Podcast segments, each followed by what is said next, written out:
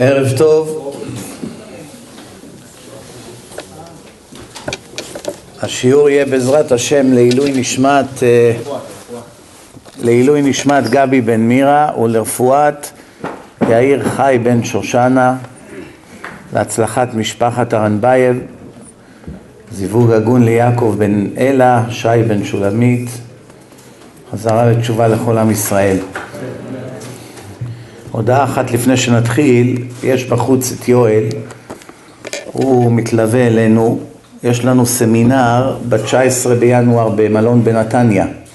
מי שעדיין לא נרשם, הזדמנות בלתי חוזרת, אני לא חושב שאני עוד אבוא אי פעם לסמינר בארץ, זו הזדמנות אולי אחרונה, אז מי שמכיר חילונים, אנשים שעדיין לא שומרים, לא שומרים שבת בעיקר, זה הקריטריון לדעת, מצווה לשלוח אותם, מי שאין לו תקציב יממנו לו גם, זאת אומרת זה מסופסד גם ככה.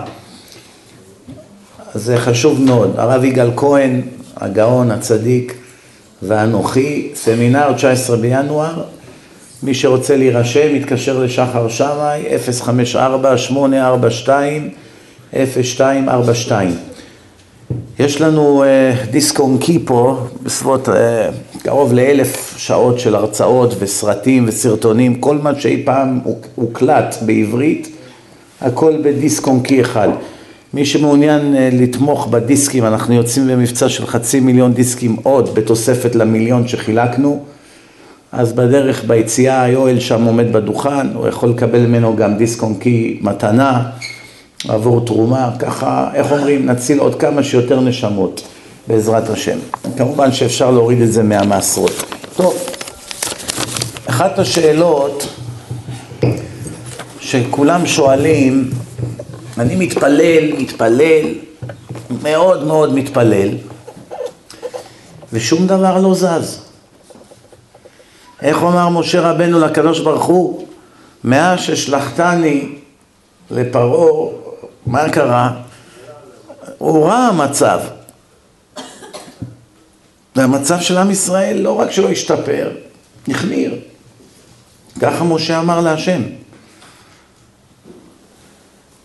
אבל גם אם לא החמיר, הרבה פעמים רואים שהמצב תקוע. למשל, רווקים ורווקות, זה מגפה היום. יש המון המון, עשרות אלפים, מאות אלפים, יהודים רווקים, רווקות, מתפללים לשידוך שנה, שנתיים, ארבע, שבע, שום דבר לא זז. שום דבר לא זז. כבוד הרב, יצאתי כבר למאה פגישות. אחת לא רצתה אותי. או הפוך, יצאתי כבר למאה פגישות, אחד לא רצה אותי. אולי זה המשקל, אולי אני יותר מדי דתייה, אולי בגלל שאני לומד בישיבה, כל אחד חושב מהם הסיבות שלא רוצים אותי ואיך זה ייתכן שהשם לא מרחם עליי? מה, אני בעל תשובה כבר כך וכך שנים, שומר מצוות, מתחזק, הקרבתי המון למען השם ובסופו של דבר, איך אומרים, אני לא קיים בעיניו. התפללתי שוב ושוב בדמעות, ימי כיפור, תפילות נעילה, קרעתי את הלב בדמעות. הרי כתוב, כבוד הרב, לב נשבר ונתקה, אלוקים לא תבזה. איך ייתכן? מה, כמה אפשר לשמוע סיסמאות מהרבנים ובספרים ושום דבר לא זז? יש כאן מישהו שלא חושב ככה? לפעמים כולם חושבים ככה. פה מתחילה הבעיה. הבעיה מתחילה שכולם חושבים ככה. ואין שום רשות לחשוב ככה אפילו לדקה כל החיים. כי מי שחושב ככה, הוא מכניס את עצמו למחשבות כפירה. מי שחושב שהשם חייב לו משהו, הוא כופר. מי שחושב שהשם לא יודע מה טוב בשבילו, הוא כופר. מי שחושב שאם הוא יתפלל אז השם מחויב לו, הוא כופר. כופר בהשם, כופר בכללים. יש כללים. תכף נראה מהם הכללים, אז נבין מה פירוש המילה כופר. כופר לא הכוונה אין השם, אני אתאיסט. אלה איבדו צלם אנוש כבר. אני מדבר אחד שהוא דתי, כן, מאמין, יש השם, הוא בא לבית כנסת, בוכה להשם בתפילות, אז איך אתה יכול לקרוא לו כופר? כופר בדבר מסוים, זה הכוונה, לא בהכל. יש אנשים למשל כופרים בזוהר, מאמינים הדוקים של השם, של הגמרא, שולחן ערוך, רמב"ם, הם רק אומרים עזוב אותך מקבלה, הכל שטויות, זה הזוהר, זה סתם המציאו את זה, זה היה איזה אחד דלאון, הוא כתב את זה, הלבישו את זה לרבי שמעון בר יוחאי, זה לא היה ולא נברא. שאלה אם האנשים האלה מצטרפים למניין או לא, תלוי את מי שואלים. יש כזו כת תימנית שנקראת דרדאים, הם כופרים בזוהר, אבל כל שאר היהדות הם מאמינים, אבל הם כופרים בזוהר, לא מקבלים על עצמם שום דבר מהזוהר, קבלה וכולי. הם מצטרפים למניין או לא. הרב עובדיה אמר שכן, מצטרפים למניין. יש אחרים שלא מסכימים עם זה. ברגע שאתה כופר בחלק אחד מהיהדות, אתה, איך אומרים, מומר לדבר אחד, מומר לתורה כולה. אבל אני לא מדבר על כאלה כופרים עכשיו, שלא מאמינים וכולי. אני מדבר עכשיו מבחינת רגש. מה עוד השם רוצה ממני? בואו נעבור במהירות, מה לדעתכם הם הסיבות שהשם לפעמים לא מקבל את תפילתם של בני האדם? מה הם הסיבות? סיבה א', אחר כך כדאי לכם לראות את הדרשה הזאת, זה יהיה אצלי באתר, באתר שלי, בעזרת השם מחר בלילה. אחר כך כדאי שתחזרו על הדרשה הזאת ותרשמו לכם את זה ותעברו על הרשימה. כדי שבפעם הבאה שאתם חושבים למה השם לא מסכים לשמוע בקולי אחרי שנים שאני מתפלל, לפחות תהיה לכם התשובה למה. מה זה חשוב? מה זה משנה? הרי במילא השם לא שומע. אז מה זה חשוב אם יהיה לי את התשובה או לא יהיה לי? אין נפקא מינה, במילא הוא לא שומע. זה חשוב מאוד, אני אסביר לכם למה. כי כשאדם לא מקבל תשובות, המרמור אצלו הולך וגדל. עוד חודש, הוא עוד יותר ממורמר, עוד, הוא נהיה מורעל מבחינה נגטיבית. בצבא למשל משתמשים בביטוי מורעל כדבר חיובי, כאילו ראש גדול. מחפש לעבוד, מחפש להילחם, מחפש להסתכן, למען הצבא, למען המדינה. זה מה שנקרא מורל. פה אני מדבר מורל מבחינה שלילית. מה, ברגע שאתה מתמלא, מתמלא במרמור, אז מה קורה? אז זה מתחיל להשפיע על הרמה שלך בדת. פתאום אתה מתחיל, איך אומרים? להישבר. אתה כבר לא כל כך שומר נגיעה, כבר פחות מקפיד על זרע לבטלה. פתאום כבר שבת זה לא בדיוק אותה הכנה כמו שהיית עושה, ופתאום אינטרנט, ופתאום עבירות עם בחורות, זה תהליך של הידרדרות. ואז שבאים ומתקילים אותך, תראה מה היית ומה נהיית, אז מה אתה אומר? מה, אתה לא מבין אותי? אני כבר בן 28, חזרתי בתשובה אחרי הצבא, שבע שנים לא עשיתי עבירות, מה אני רובוט? זה לא בעיה שלי, זה בעיה של השם. אם היה מוצא לי אישה, תאמין לי שלא הייתי במצב הזה. כשימצא לי אישה, אני אחזור בתשובה חזק. יש הרבה אנשים ככה מדברים. בואו נראה מהם הסיבות שהשם לפעמים לא שומע לתפילות. אף על פי שכתוב שבסופו של דבר כל התפילות מתקבלות, לפעמים אמנם לוקח הרבה זמן, יש עיכובים, אבל בסופו של דבר הן מתקבלות. בואו נראה מהם הסיבות שיש לכל הפחות דחיות ארוכות. דבר ראשון, כתוב בפסוק, מלאו ידיכם דם. יש לזה שתי פרשנויות, דם, ממש דם, אבל אנחנו ברוך השם לא חשודים להיות רוצחים. פיזית, אני לא מאמין שיש כאן רוצח פה בחדר הלילה. ואם כן, אל תעשה שום סימן שיסגיר את עצמך. כן, בכל אופן, שאומרים מלאו ידיכם דם, אולי פעם בעבר מדובר שבאמת הרגו אנשים. במלחמה, הרבה, היד, היד שלך מלאה בדם. הרי דוד המלך לא זכה לבנות את בית המקדש, שהוא הרג הרבה גויים במלחמה. אפילו שהגיע להם, זה היה מצווה מה שהוא עשה. בכל מקרה, ידיים ששפכו דם לא יכולות להקים את בית המקדש, בנך שלמה יבנה, ככה השם אמר לנתן הנביא. אז אני לא מדבר על כזה דם, אני מדבר דם ביהדות זה דמי חנוכה, דמי, משלם לו דמים. דם זה כסף.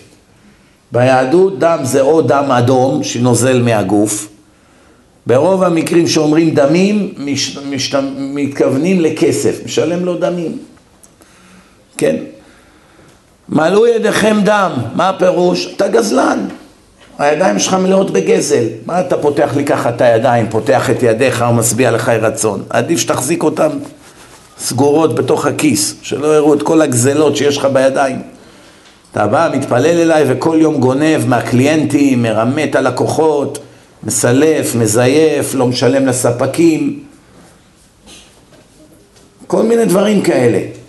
חייב לחצי עולם כסף, לוקח הלוואות ביודעין שאתה לא יכול להחזיר אותם, ואחר כך אתה עוד שואל למה אני לא שומע לתפילתך? איך אני יכול לשמוע לתפילת נוכל? אז זה דוגמה אחת. הנה לך דוגמה למה הרבה פעמים מתפללים, מתפללים ולא נענים. דוגמה נוספת, יש אנשים מתפללים רק מן השפה אל החוץ, אף פעם לא מכוונים בתפילה. רק איך שנכנסים לבית הכנסת, מחשבה ראשונה, מה הכי מהר שאני יכול להסתלק מפה? הנה יש מניין, הם כבר ויברך דוד. יופי יופי, לא צריך להתחיל מקורבנות. הנה חסכתי חצי שעה של סיוט. זה עובר לו בראש המחשבות האלה. עכשיו הוא מצטרף, ויברך דוד, הם כבר בברך דוד, אז ישיר משה, השם ימלוך לעולם ועד, הוא גמר לשים תפילין, ברכו את השם המבורך, רבע שעה מתפלל, וידוי הוא כבר בדרך לאוטו, אחר כך הוא שואל למה השם לא אכפת לו מהתפילות שלי, כן? התפילות שלי מאוסות עליך, עשיתי אחד מתרי"ג מצוות לדבר עם השם, תפילה, תפילה זה אחד מהמצוות. אלה דברים שעומדים ברומו של עולם ובני אדם מזלזלים בהם. אז מה זה תפילה? אדם דש בעקבו, כאילו, אה, מה זה תפילה? מה, כמו עשרים אלף פעם כבר חזרתי על אותם מילים. איך אפשר לכוון, כבוד הרב? מה רואים מכאן? אז קודם כל הזלזול בתפילות, זה גם כן סיבה. סיבה מאוד מאוד שכיחה, מאוד נפוצה, אדם כל היום מדבר לשון הרע ורכילות וניבולי פה. משתמש בפה שהשם נתן לו להשתמש לקדושה, כל יום הוא מכעיס את השם במה שיוצא לו מפיו הטמא. כיוון שהוא מטמא את פיו כל יום, בקללות, בלשון הרע, ברציחות שרוצח אנשים, אז עכשיו שאתה בא להשתמש בפה הזה לבקש את הבקשות שאתה צריך ממני, איך אני מסוגל לשמוע בקולך? איך עם פה כזה שכל יום רוצח אנשים? או שמבזה את אשתך, מבזה את האישה, זורק לה מילים, קורא לה שמות, מתעלל בה, או בילדים, עכשיו הוא בא ופתאום נהיה צדיק. לפני עשר דקות, עכשיו שלח לי איזה אחד, תמונה על איזה בחורה, אימא לשני ילדים, שהבעל שלה שלח אותה לבית חולים, שני הידיים שלה גבס עד לכתף. שבר לה את הידיים.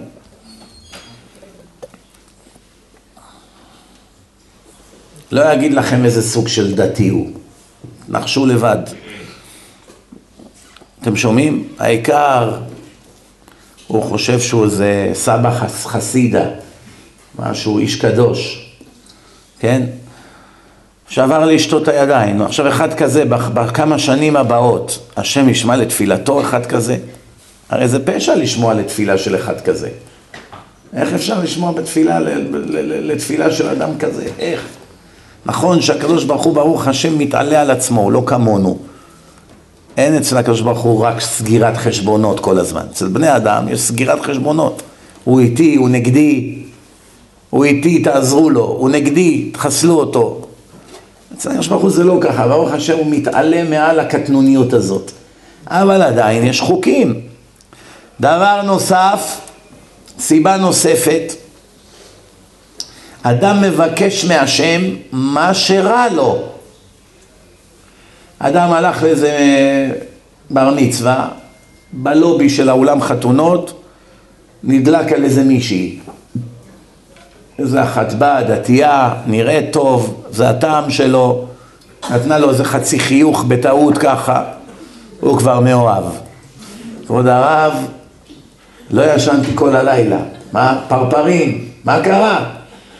כבר שלוש שנים לא קרה לי כסדרה. מה קרה? יש אחת מאוהבת בי. מי זאת? הרב מתחיל לחקור אותו, בסוף הוא מבין, מדומיין. סתם איזה מנומסת אחת, הוא עשה לה ככה זה, חיוך נבוך, הוא כבר מאוהב. אז מה הוא עושה עכשיו? מתפלל חודשים עליה. בירר איפה היא, אמרו לו איפה היא גרה, איפה היא לומדת, מי המשפחה. באים לי המדומיינים האלה, אני לא, אני לא ממציא את זה, זה קורה כל יום. כבוד הרב, למה השם לא נותן לי אותה? מה, אני לא מספיק דתי? מה? אז הוא מתפלל על השרה הזאת, נגיד נקרא לה שרה כהן. השם, תעשה טובה, אני כל החיים אהיה, חייב לך כל החיים. תן לי להתחתן עם השרה כהן הזאת. במציאות זה לא בתוכנית של השם, היא לא שורש נשמתו, היא לא הזיווג שלו. אין שום סיכוי שיכול להיות נשוי אליה. זה לא יעבוד, זה לא מתאים לתיקון של שניהם, זה נגד התוכנית של השם. אז מה הוא עושה? מתפלל, מתפלל, מתפלל, השם אוהב אותו, לא מקבל את תפילתו. לא מקבל את תפילתו. אז הוא ממורמר, בסוף היא התארסה עם מישהו אחר, הוא שבור, ארבעה חודשים במיטה מדוכא. מה קרה איציק? עזוב, עזוב, השם שבר לי את הלב. זו תורה וזו שכרה? מה עוד הוא רוצה? מה, אני ישבתי בישיבת אורח חיים חמש שנים, מסרתי נפש, ויתרתי על עבודות, הייתי קראטיסט, הייתי שובר עצמות, עזבתי את הכל, עשרים אלף שקלים לקרב, ויתרתי, מה ביקשתי סך הכל? בחורה חרדית, להתחתן איתה? אבל השם אומר, יא חביבי, היא לא טובה לך האישה הזאת. אתה לא מבין מה שאני מבין, אתה מסתכל אל החוץ, אה, שקר החן והבל היופי. אישה יראת השם, היא תתעלל, זאת אין לה יראת שמיים זאת. אתה יודע איזה עבירות היא עושה בחדרי חדרים? לא. אתה יודע כמה לשון הרע היא מדברת כל יום בטלפון? לא. אתה יודע מתי פעם אחרונה היא פתחה תהילים? מה, מי אמר לך שהיא טובה בשביל אחת ברמתך? או לפעמים אולי יותר מדי ברמה בשבילך. זה לא יחזיק חודשיים השידוך.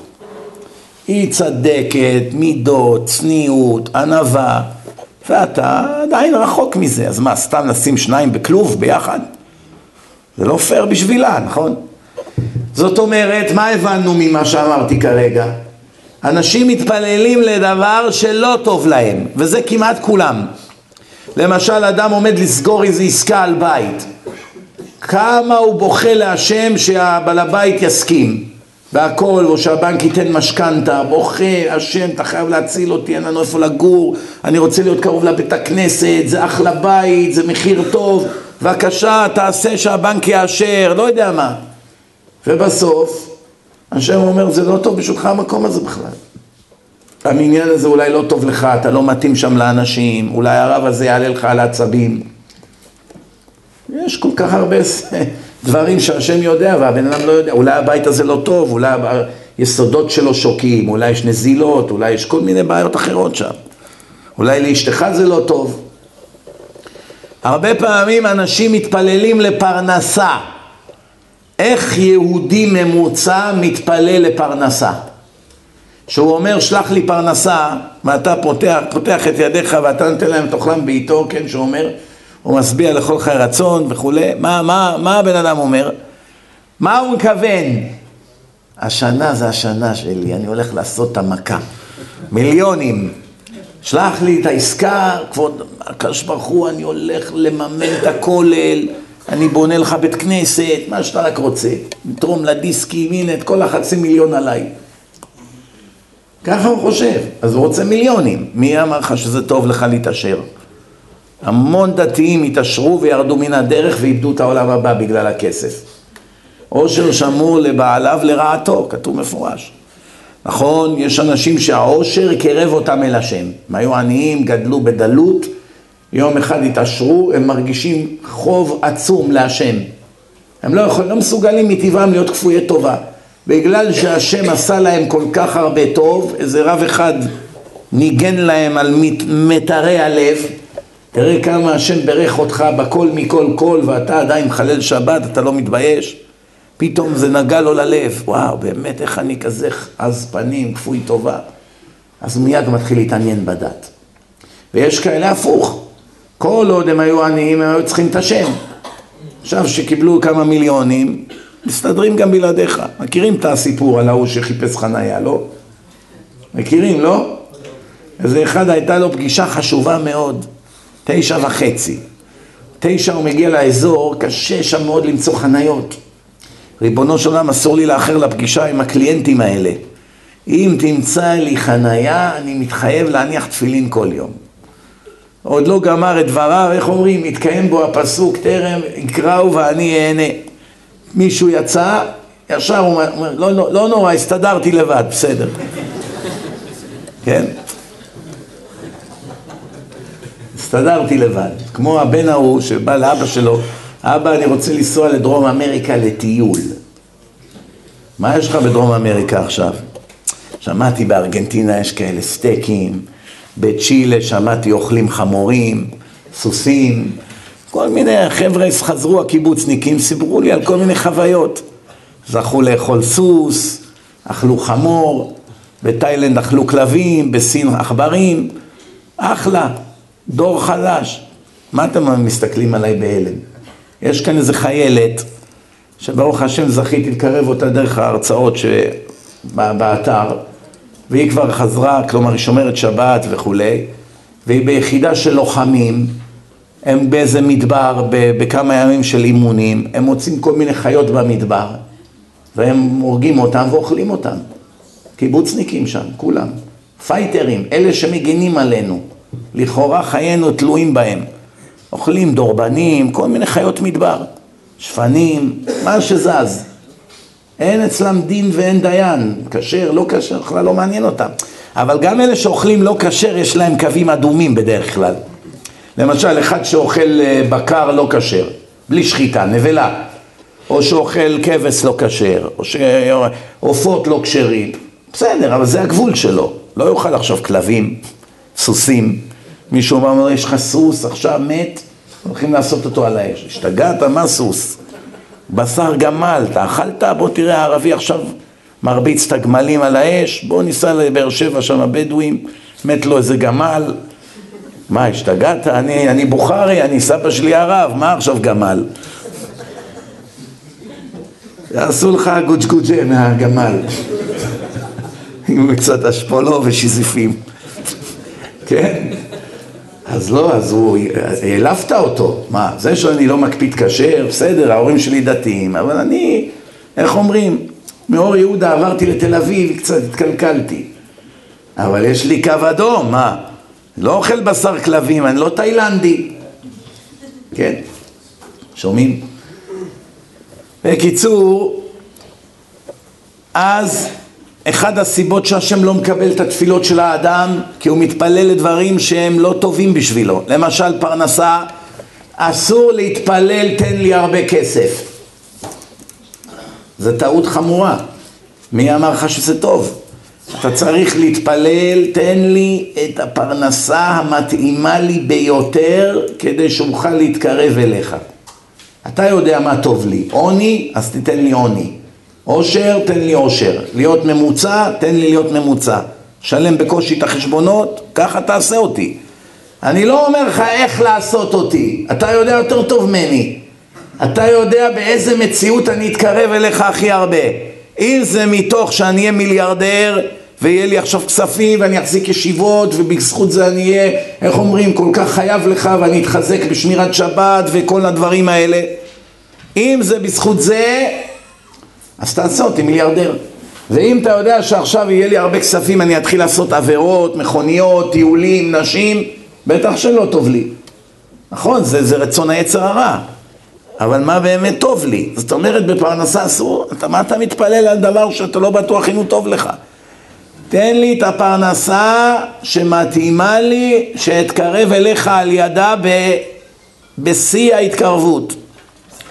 דבר נוסף, אדם שאוכל מאכלות אסורות, מטמא את הנשמה שלו, מטמא את הפה שלו, מטמא את הכל. עכשיו אם הפה שאכל חזיר לפני שעה, אתה בא עכשיו להתפלל אליי? אתה אוכל פה עופות במקדונלד, כל מיני המבורגרים מכל מיני נבלות שמביאים מעזה, כל שני וחמישי תופסים פה משאיות של כל מיני בשר גילולים.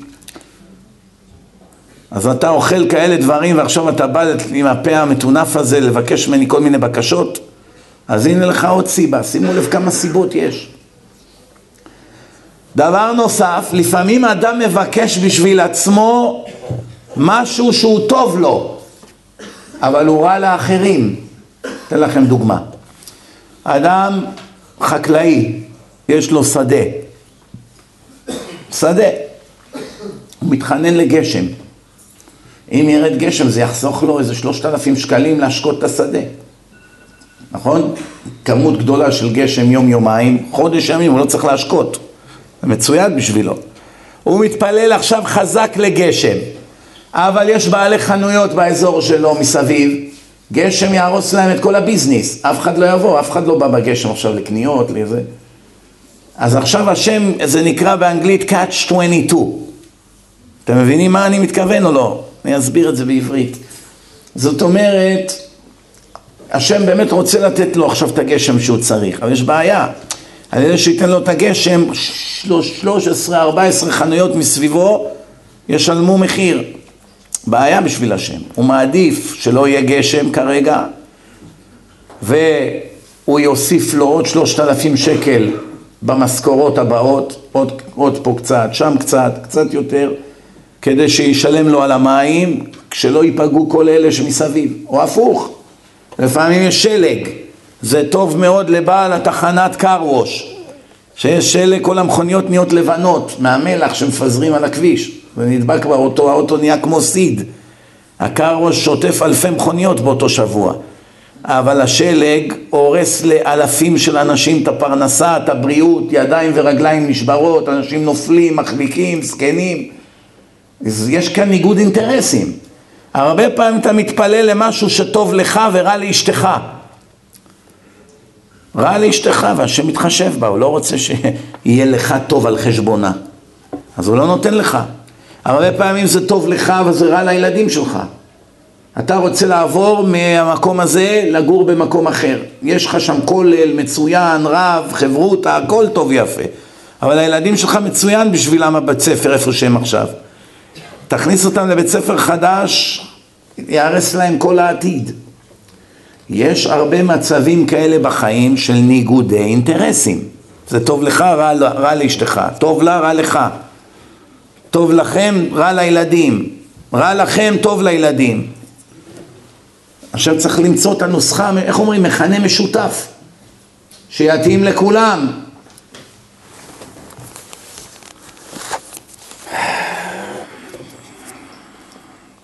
דבר נוסף, אחד הדברים שמזרזים את קבלת התפילות זה צדקה. למשל, אם אדם נגזר עליו לא עלינו אסון או מוות, לא עלינו. צדקה יש לה כוח אדיר. ברגע שאדם נותן צדקה הוא בעצם פודה את עצמו, כמו פדיון נפש. ציון בצדקה תיפדה, ככה כתוב. הגמרא אומרת, צדקה תציל ממוות. צדקה תציל ממוות. אז הרבה פעמים הצדקה מזרזת את קבלת התפילה. תפילה בפני עצמה היא לא מספיקה לך כרגע. אבל תפילה, אם נתת גם צדקה לפניה, איזה סכום הגון, אז התפילה יכולה להתקבל במקום. לפעמים הקדוש ברוך הוא גלגל אותך לעולם עם מום. יש לך איזה מום, אפילפסיה, מחלת הנפילה. פתאום אתה נופל, מתעלף. זה פוגע לך בשידוכים, זה בעבודות, הרבה פעמים מפטרים אותך, לא אומרים לך שזה בגלל זה, אבל הבוס פוחד, מה, פתאום כשהוא נוהג לי באוטו, פתאום מתעלף לי על, על ההגה, יגרום לי לנזק, מה אני צריך אותו, כן? או ששם אותך מאיזה עדה מסוימת שנגיד רוב האנשים לא אוהבים אותה. אז אתה משלם על זה מחיר, לא, אתה משלם על זה מחיר, כי הרבה פעמים מקומות שאתה הולך, בגלל שאתה מהעדה הזאת לא מקבלים אותך. אז אתה מתפלל להשם שיציל אותך מהצרה שהוא הביא אותך לעולם איתה. או עם, עם חיור, או שנולדת למשפחה ענייה, או שנולדת אהבל, אז יש כל מיני דברים בחיים, אז אתה מתפלל להשם, תגאל אותי מהאהבליות הזאת. מה אני אשם שהמוח שלי לא תופס כלום? די, עד מתי אני אסבול? והאדם הוא לא מבין שבעצם השם עשה לו חסד ענק במקום לשלוח אותו לכף הקלע או לגיהנום, לנקות אותו שם על ידי איסורים של אש, הוא שלח אותו ל-60-70 שנה פה, הוא משלם מחיר פה ושם על המום או על העניות או על הכיעור שלו או על המחלות שלו, הוא משלם איזה סוג של מחיר, ודאי, זה משפיע לו על החיים לרעה כביכול, אבל רק עבור הסיבה הזאת הבאתי אותך לעולם. רק. אתה לא מבין, אז מה אתה מתפלל שאני אקח את זה ממך? אם אני אקח ממך את מחלת הנפילה, לא היית צריך בכלל לבוא לעולם. אני בכוונה הבאתי אותך עם המחלה הזאת. הבאתי אותך בלי רגליים. הבאתי אותך חס ושלום כל מיני שיתוקים, כל מיני בעיות. יש כזה דבר שנקרא seizure, לא יודע איך קוראים לזה בעברית. שקורה משהו בתוך המוח ופתאום הבן אדם מקבל עיוותים, שיתוקים, seizure זה נקרא. אז אנשים אוכלים את הלב, יש להם את ה seizure הזה, פתאום זה תופס אותם. כל החיים צריכים לקחת תרופות. אז כל יום הוא מתפלל להשם שיהיה נס שיעלה ממנו ההתקפות האלה. והשם אומר, טיפש, אם, אם, אין, אני, אם אני לוקח את זה ממך, אני בתוך דקה לוקח אותך מהעולם. כל התכלית שלך היה לסבול פה 70 שנה עם הבעיה הזאת. זה מה שנגזר עליך ביום שהתגלגלת לעולם. אבל לא רק זה, זה הרבה יותר מתוחכם מזה. יש אנשים שהם עומדים ביום הדין, השם נותן להם בחירה. יש לי שתי דרכים לתקן את נשמתך, אחת בכפייה ואחת שאתה תתקן את נשמתך. אז הבן אדם שואל את השם, ריבונו של עולם, מה אתה מתכוון, בכפייה או שאני אתקן? אומר לו, כיוון שלא תיקנת בגלגול שעבר, אני מוכן לתת לך עוד הזדמנות לתקן. אם אתה לא רוצה, אז אני אשלח אותך כבר לגיהנום ושם אני אנקה אותך. אני אנקה את נשמתך בכוח. רק מה, זה כואב, זה לא נעים. מי רוצה ללכת לאושוויץ? אף אחד לא רוצה ללכת לשם. יום אחד בעבור מיליון דולר לא היית מסכים להיות שם. אם היה לך, כן? אז, אה, אז השם אומר לך, אני, אני אגלגל אותך חזרה לעולם. כיוון שעברת על עבירה א', ב', ג', ו', אה, ר', ת', יש כל מיני עבירות שעברת, כן? הדרך לתקן את העבירות, אתה צריך להיות עני, אתה צריך להיוולד מכוער, אתה צריך להיוולד קשה הבנה, אתה צריך להיוולד לזוג הורים, איך אומרים? נודניקים שבנודניקים. שככה אתה הולך לעבור תקופה לא קלה, עד היום שתזכה להתחתן. זאת אומרת, השם נותן לך עכשיו את האופציה, ואתה בוחר מי יהיו הוריך. אומר, יש לך את הזוג האשכנזים האלה, יש לך את הזוג תימנים האלה, הנה פה זוג פרסים. כל אלה מתאימים לך לתיקון, תבחר. אומר, אלה עושים אחלה ג'חנון, יאללה, בוחר בתימנים. אלה עושים גונדי, יאללה, אהבתי, אני הולך עם אלה. זה לא בדיחה, זה ככה עובד, תבחר לך הורים. ומה ההורים? חכה, סבלנות. אז השם אמר לו מלכתחילה איזה הורים מגיע, לק... מגיע להם לקבל פלגמט כמוהו. הבנת? זה השם כבר אמר לו, אתה יכול או זה, או זה, או זה, או זה. למשל, אם זה אדם שחור, הוא לא יכול להיוולד ללבנים. התיקון שלו לבוא לעולם שחור. השם רוצה שיבוא שחור. למה? הוא היה גזען בגלגול שעבר. צוחק על שחורים. מה התיקון שלו? תרגיש מה זה להיות שחור, שגם עליך יצחקו עכשיו. אז עכשיו הנה יש לך את הזוג אתיופים האלה ואת הזוג האלה ואת הזוג האלה אבל האתיופים האלה למשל לא מתאימים לך, הם זוג צדיקים. לא מגיע להם אחד כמוך. הבנת? אז מראש אתה בוחר. אתה גם בוחר אם להיות עני או לא. אם אתה תגיד שאתה רוצה להיות עשיר זה לא יתקן אותך. אז אתה אומר להשם אז תביא אותי עני. אז תביא אותי חולה. הוא אומר לך כמה שאני אתן לך יותר בעיות ככה יותר מהר תתקן את כל העבירות שעשית בכל הגלגולים שם זה עולם האמת. בעולם האמת אדם יודע מה טוב לו, לא כמו בעולם הזה עכשיו, בן אדם אומרים לו אתה מוכן לסבול שבוע? חס וחלילה, הוא יהפוך עולמות כדי לא ללכת עכשיו לשבוע סבל. בשום פנים ואופן אני לא מוכן. אבל שמה שזה עולם האמת והוא רואה מה השבוע הזה, כמה עבירות זה ימחק לו, הוא קופץ על זה כמוצא שלל רב, בטח, בטח. שלח אותי עם הבעיה הזאת. מצוין, זה מוריד לי מיליון עבירות. אבל אז הוא נולד לעולם, וכמובן השם משכיח ממנו את יום הדין ואת הגלגולים שעברו, כי זה יבטל לו את הבחירה. למשל, אם אדם יודע שהוא יתגלגל לעולם, הוא ביקש למות רווק. הוא לא יכול להתחתן. למה? הוא היה נשוי שלוש פעמים בגלגול שעבר, ועינה את שלושת נשותיו. עינויי מוות. השם אמר לו, מה אתה בוחר? 500 שנה גיהנום, או לחיות 70 שנה, לצאת ל-200 שידוכים, ואף אחת מהם לא תתחתן איתך ותמות גלמוד. בלי אישה או בלי ילדים. איזה מהעונשים אתה בוחר? בטח, חס וחלילה, 500 שנה גיהנום. גלגל אותי, נו. מגיל 20 עד גיל 70, אני אהיה בלי אישה, נו, מה נעשה? זה עובר מהר. אבל עכשיו שהוא פה, הוא לא יודע שזה הדיל שהוא עשה עם השם. הוא לא זוכר את הדיל. אז הוא כל הזמן מסתובב ממורמר חמישים שנה. זאת אומרת, אדם בעצם הרבה פעמים ממורמר על מה שהוא ביקש. הוא ביקש להיות מכוער. למה? הוא היה עושה עבירות עם נשים בגלגול שעבר, כל הזמן. אז השם אמר לו, מה אתה רוצה? כף הקלע? או מדור שביעי בגיהנום? או אני אגלגל אותך קופיף. אין לך סיכוי להתחתן, אף אחד לא רוצה אפילו לשקול. שיא החיור. מה הוא אומר? בטח, תעשה אותי קוף. זה לא מספיק מכוער, עוד יותר, שבטעות אני לא אכשל. אני מכיר בחולשות שלי, הוא אומר להשם. הנה עובדה, בגירוש שעבר נכשלתי בלי סוף. עדיף שתעשה אותי חסר אונים. אין לי, אני רוצה לעשות עבירות, ואף אחת לא מסכימה. הבנתם? אז הוא בוחר לעצמו תיקון שיועיל לו. כמו אחד באוניברסיטה, הוא בוחר איזה, איזה כיתות להיכנס. לא יודע איך זה בארץ, אבל ככה זה באמריקה. אתה צריך להגיע ל-120 ומשהו נקודות. כל קורס, כל כיתה נותן לך כך וכך נקודות. זה החליט ללמוד ערבית. מה? איך אומרים? לא שאני מעוניין, אבל זה נותן לי עשר נקודות. זה פתאום החליט ללמוד יהדות. בכלל אתאיסט. למה? ייתן לו עוד 15 נקודות עד שמוציא בסוף את התואר. הבנתם מה הנקודה? זאת אומרת, מה רואים מכאן? שימו לב כמה סיבות יש שלא כדאי לך שהשם לפעמים יקבל את תפילתך. ויש סיבות שאתה מביא את זה על עצמך, על ידי התנהגות לא טובה.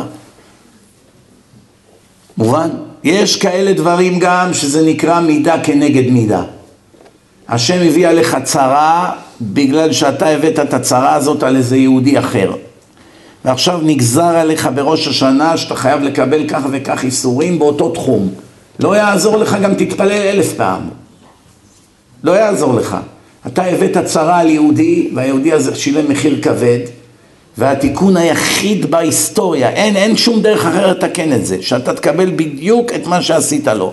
כמו שכתוב במסכת מכות, לעשות לעדים הזוממים מה שזממו לעשות לאדם חף מפשע. מידה כנגד מידה.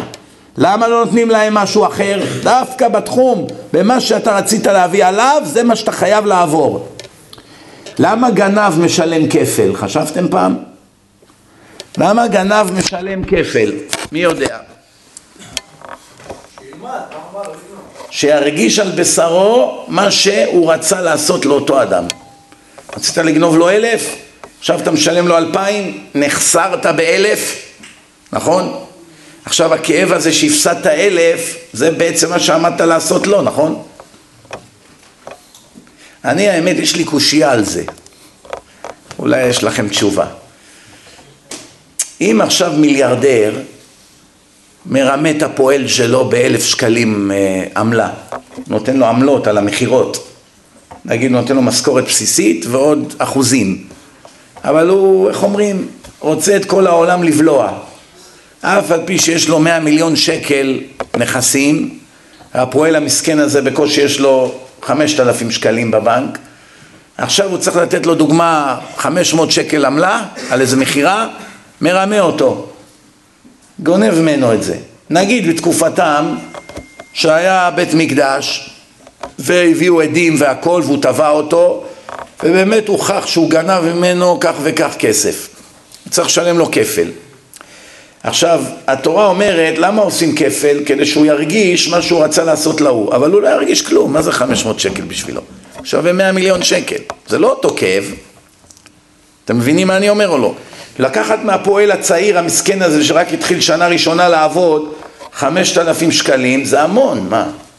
או חמש מאות שקלים אפילו. אבל העשיר שגנב, גנב, גנב, תפסו אותו פעם אחת. עכשיו תשלם אלף. תחזיר את החמש מאות שגנבת ועוד חמש מאות מהכיס. אז הוא צוחק, חמש מאות. אני מרוויח את זה בדקה, מה ה big deal? זה לא אותו דבר. נכון או לא? אז קודם כל אני אסביר לכם משהו שהוא צריך להבין אותו לעומק. זה לא, זה לא סוף העונש פה, שהוא משלם כפל. בעולם הזה כן, שילמת עזבו אותך, אין מאסר, כל הדברים האלה, על גזל.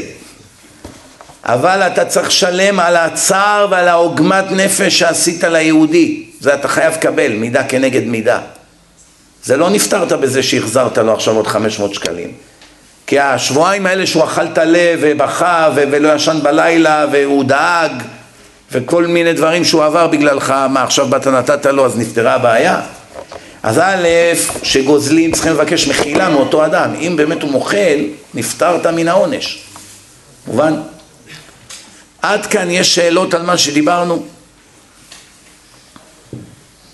הכל ברור? כולם מבינים למה הרבה פעמים השם לא מקבל את התפילות? מה קורה עם התפילה שבן אדם מתפלל ומתפלל והוא לא נהנה? לאן בעצם התפילות האלה הולכות? כל התפילות שאדם מתפלל יש לו שכר על זה שהוא מדבר עם השם. גם אם בסופו של דבר השם כרגע לא מקבל את התפילות, עצם זה שעמדת ודיברת עם השם, יש לך שש מצוות מדאורייתא. אמונה, ביטחון בהשם, כל מיני, יש שש מצוות תמידיות.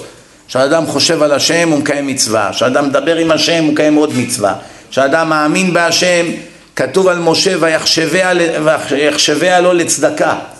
משה התפלל, השם החשיב לו את זה כאילו נתן צדקה. מה, אין, אין, אתה מדבר איתי, אתה כבר מרוויח. אם לא בעולם הזה, תרוויח בעולם הבא.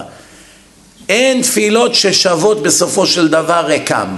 גם אם לא קיבלת את הדבר הספציפי שהתפללת עליו, זה יעזור לך בדבר אחר. למשל, התפללת, התפללת שלושה חודשים על שרה, אבל השם יודע שהיא לא טובה לך, בסוף הביא לך את יעל. קיבלת את יעל בזכות שבכית לקבל שידוך על השרה הזו, כי חשבת שהיא טובה לך. היה לך כוונה נכונה, רצית חרדית להקים בית נאמן בישראל. רק זאת הספציפית, היא לא הייתה טובה לך. אז בגלל שהתפללת, התפללת, בסופו של דבר השם חוקר כליות והלב, הוא יודע מה אתה רוצה. הוא הביא לך שידוך שמתאים לך. זאת אומרת, התפילות עוזרות. יש מציאות, תפילה הרי זה השתדלות. מה זה תפילה? חלק מההשתדלות. אם אדם מתפלל להשם, תעזור לי שיקבלו אותי לעבודה. תעזור לי שיקבלו אותי לישיבה. תעזור לי שאני אמצא שידוך. תעזור לי שיהיה לי ילדים. כל הדברים האלה זה השתדלות. יש אדם מצווה על פרו ורבו, זה לא בידו. יכול לנסות כל החיים, יהיה לו רק חמישה בנים, לא באה בת. או ניסה, ניסה, ניסה, שבע בנות באו לו. אם הוא עוד חי אחרי שבע בנות, יש איזה אחד, יש איזה אחד, לא נגיד מאיזה עדה הוא, נחשו לבד. יש איזה אחד, אשתו כבר היה לה ארבע בנות. זה לא בארץ, אז אל תחשדו באחד החבר'ה. זה היה בחוץ לארץ המעשה הזה. יש לה ארבע בנות והיא בהיריון. ובעלה הוא, איך אומרים, מהאגרסיביים האלה, אומר לה, תשמעי, אם הפעם זה בת, אני לא בא לבית חולים הפעם. את, אם זה בת, אין לך מה להתקשר להגיד לי, וגם שלא תעיזי לחזור הביתה. תישארי איתה, תלכי ישר להורים שלך, אם זה בת. אם זה בן, תתקשרי, אני אבוא. אז ההיא מסכנה, עכשיו היא באה לחדר לידה, לבד, כולה רועדת. חיים והמוות ביד הלידה הזאת. והמיילד שלה, הגניקולוג, הוא ישראלי. הרבה ישראלים מפה באו לאמריקה, כי שם הרופא, מרוויח פי חמישים מפה. על אותה עבודה, מה יש לו להישאר פה? פה הוא מקבל אלפיים דולר בחודש, או שלושת אלפים, שם הוא מרוויח מעל מאה אלף בחודש. מה יש לו להיות פה? לא חבל הזמן? רוצה כסף, שמה הוא נהיה רופא? טוב, אז הרופא של הישראלי, יש לו משרד משל עצמו עם עוד שני שותפים, מאות של נשים, כל לידה שם זה איזה 20-30 אלף דולר לכיס שלו, שהוא בא לילד את התינוק, כל הבדיקות שלפני, כל הבדיקות שאחרי, זה אחלה ביזנס בקיצור. אז עכשיו הרופא הזה ישראלי פיקח, הוא רואה שהאישה, הוא כבר ילד אותה ארבע פעמים. הוא יודע שפניה אינם כתמול שלשום. הוא שואל אותה, מה עובר עלייך? הכל בסדר? היא אומרת, אני במתח עצום. מה קרה? מספרת לו על הבעל הגאון שלה. הוא אומר, מה, עד כדי כך בעלך רשע? הוא אמור להיות בן אדם דתי, לא? מכירים את זה שהחילונים תופסים טרמפ עליך עכשיו? אתה אמור להיות צדיק, לא? מה זה זקן, כיפה, גידלת פאות? ממך אנחנו מצפים ליותר. דרך אגב, הם צודקים. פעם אמר לי איזה אחד, ביום שיפסיקו ללכלך על החרדים בעיתונים החילונים, סימן שפשטנו רגל. אין יותר חרדיות. הכל הלך. אמרתי לו, למה? אומר, כל עוד החילונים שמים בכותרות גנב, דתי נתפס גונב חמישים אלף שקלים, דתי נתפס מנצל קטין, דתי נתפס שובר, אה, אני יודע מה, שובר איזה מכונית. סימן שאם זה מגיע לכותרות, סימן שהעורכים החילונים של העיתונים עדיין מבינים במודע שלהם שלדתי אסור לעשות מה שלחילוני מותר. ושדתי עובר על העבירות זה חורה להם מאוד כי אתה צדיק, אתה לא אמור להיות שפל כמוני. ביום שכבר לא יפרסמו את החרדים, סימן שהחילונים הגיעו למסקנה אלה נבלה ואנחנו טרפה. זה נבלה, זה טרפה, אין מה לבזבז עליהם דיו. כל עוד מפרסמים אותנו ומלכלכים עלינו, סימן שברוך השם עוד לא לגמרי פשטנו רגל. בקיצור, הרופא אומר לה מה, אומרת, הוא אמר לי לא לבוא הביתה אם זה בת. אז הרופא אומר לה מה, האידיוט שלך לא יודע שהמין של העובר נקבע על ידי הגבר? האישה זה רק אינקובטור. הגבר קובע אם זה זכר או נקבה מהזרע שלו. היא אומרת, דוקטור, בעלי הוא לא כזה מתוחכם, פרימיטיבי. הוא רוצה עכשיו בן, אתה יכול לעשות משהו? אומר לה, תשאירי את זה לי, אל תדאגי. קודם כל נראה מה זה, אם זה יהיה בת, אני אטפל בעניין. הרגיע אותה, טוב. כמובן נולדה בת, בת חמישית. עכשיו האישה ראתה בת, מתייפחת, איזה בכי. אומר לה, דוקטור, אמרתי לך, תשאירי את זה לי, לא? הוא מתקשר לאותו גאון, איציק! מי זה? דוקטור ליפשיץ. מה דוקטור? מה נהיה? אומר לו, מזל טוב נולד לך בן. בן? השתבח שמו לעד. אבל יש כמה בעיות ואתה חייב לסור למשרדי באופן בהול ביותר. מה? מה קרה? זה לא לטלפון. תגיע מיד אליי למשרד, אני עוזב הכל ומקבל אותך כי זה מאוד מאוד דחוף, צריכים לקבל פה החלטות של חיים ומוות. דוקטור, מה הולך פה? מה אתה מפחיד אותי? תשמע, לצערנו הרב התינוק נולד עם כל מיני סיבוכים, הלב שלו בצד ימין, כליה אחת גדלה, השנייה לא התפתחה, יש בעיה בכלי הדם. אני כבר רואה לפחות עשרה ניתוחים בחודש הקרוב. יכול להיות שזה גם יגיע למאה ניתוחים, לא יודעים. אנחנו נעשה כמובן את כל המאמצים. אני מקווה מאוד שיש לך ביטוח רפואי טוב, כי זה הולך להיות מיליונים, וזה שנים ואתה צריך להתכונן לזה נפשית. אה, הוא בוכה בטלפון, צועק. עד שנולד לי בן ככה. אומר לו, תגיע מיד למשרד, אני צריך להחתים אותך על מסמכים. ההוא מגיע לבית חולים אבל וחפוי ראש. יושב ככה בחדר, אומר לו, אידיוט שכמוך, הדוקטור ליפשיץ, החילוני, נותן לו לדתי מוסר. השם מעניש אותך על איך שהתנהגת לאשתך. אתה צודק, איזה אהבל אני. אומר לו, תגיד את האמת, כמה היית מוכן עכשיו לשלם על בת בריאה? וואלה, תאמין לי, את הבית הייתי נותן. אומר לו, קח בת בריאה בחינם. מה אתה מדבר? הוא אומר, אין לך מה לדאוג, יש לך בת מוח מתוקה כזאת, כליות בריאות, הלב בצד שמאל, וואלה, היא תביא לך הרבה אושר בחיים. מה? עבדת עליי? רציתי להראות לך איזה טמבל אתה. וואי, השתבח שמו. במקום להרוג את הדוקטור, קפץ עליו, נשק אותו, רץ לאשתו, מזל טוב. זה אנחנו, כולנו טמבלים כאלה, זה לא רק הוא, כל אחד בתחום שלו. נכון או לא? זה לא רוצה בבנות, זה לא רוצה זה, זה לא רוצה ככה, כל אחד בשטויות שלו. יש כמה בעיות בחיים שאנשים לא שמים אליהם לב. הרבי מבריסק, הוא שואל שאלה מעניינת. הוא אומר, מדוע הקדוש ברוך הוא היה צריך לצוות את בני ישראל ולהשביע אותם, שישבעו, שלא יעבדו את השיקוצים ואת הגילולים של הגויים? הרי כתוב מפורש בתורה שאלה דברים מאוסים. יהודי רואה את בעל פאור. אתם יודעים מה זה העבודה הזרה של בעל פאור? לוקחים עכשיו את כל מה ש... את כל החמין של שבת, אחרי שעבר עיבוד, שמים את הכל באיזה צלחת, מביאים את זה לפסל המטומטם שלהם. זה העבודה זרה של בעל פאור. צורה.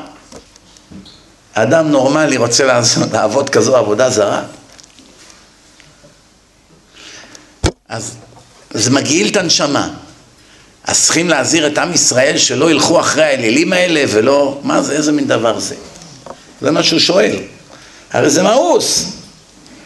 הרי ראו בעצמם שהדבר מאוס. מדוע יש לחשוש שמישהו ירצה לעבוד אותם? אחרי ששמע את קולו של השם, שמעת את השם מדבר איתך, ראית את הניסים שעשה לך במצרים, בא לך עכשיו איזה מחמוד אחד, בוא בוא בוא, יש משהו מיוחד, יש לנו פסל, כל מה שעשית משבת, תביא הכל בצלחת ותבוא יחד איתי. וההוא בא רואה את כל המטומטמים האלה מביאים סירים עם כל הגללים שם ואחרי ששמע את השם לפני כמה ימים הוא בכלל ירצה להתקרב לשם? זה לא הגיוני, נכון? למה התורה צריכה להזהיר על כזה דבר? מתרץ הרב מבריסק שלמרות שזה מאוס, טבע האדם שברגע שהוא מסתכל בדבר מסוים, אפילו מאוס בעיניו, מגעיל אותו כרגע. אפילו על הדבר הכי שלילי יש חשש שזה יגרה אצלו את היצר הרע. זה מגרה אותו, אולי לא מיידית, עוד יומיים שלוש, פתאום יתחיל לו תאווה לדבר הזה. היא מעוררת בו תאווה, ולכן התורה אסרה לא להסתכל על השיקוצים. לא להסתכל על השיקוצים. ואם הם ראו, כבר צריך להשביע אותם עכשיו שבועה שלא לא ילכו לעבוד את האלילים של הגויים. אתם יודעים, בתורה יש כמה דברים שטעונים באור. למשל, זה שהתורה אמרה לבחור צעיר לא להסתכל על נשים צעירות ויפות, זה מובן למה, זה גרה לו את היצר הרע, נכון? אבל מה קורה אם יש אישה בת 90, זקנה, מקומטת, ככה עם מקל, הולכת ברחוב, מותר לו להסתכל עליה? גם אסור. למה? הוא בן עשרים עכשיו, גמר, גמר צבא עכשיו, יצא לשוק, יש לו את איזה שכנה בת ככה הולכת, גרשון, תעזור לי עם הסלים. אז הוא מסתכל עליה עכשיו, על הפנים, על הגוף. זה איסור מהתורה, אסור להסתכל עליה. מה, כבוד הרב, הגזמת? אני יכול להיות מין שלה. נכון? סבתא שלו מנשקת אותו, מותר? לא כל כך פשוט. אימא כן, בסדר. אחותו, יש לו אחות גדולה, בת 60 והוא בן 20. מותר לו שיתנשק אותו? הרמב"ם אומר, זה מעשה טיפשים. נכון, יש דברים שמותר, אבל זה מעשה טיפשים. זאת אומרת, רואים שאפילו בדברים מוזרים, התורה אסרה. למה? כבר היו דברים מעולם. עובדה שזה קרה בהיסטוריה. זה קרה כזה דבר. ולכן כיוון שזה קרה, אתה רואה שזה אפשרי. אפשרי.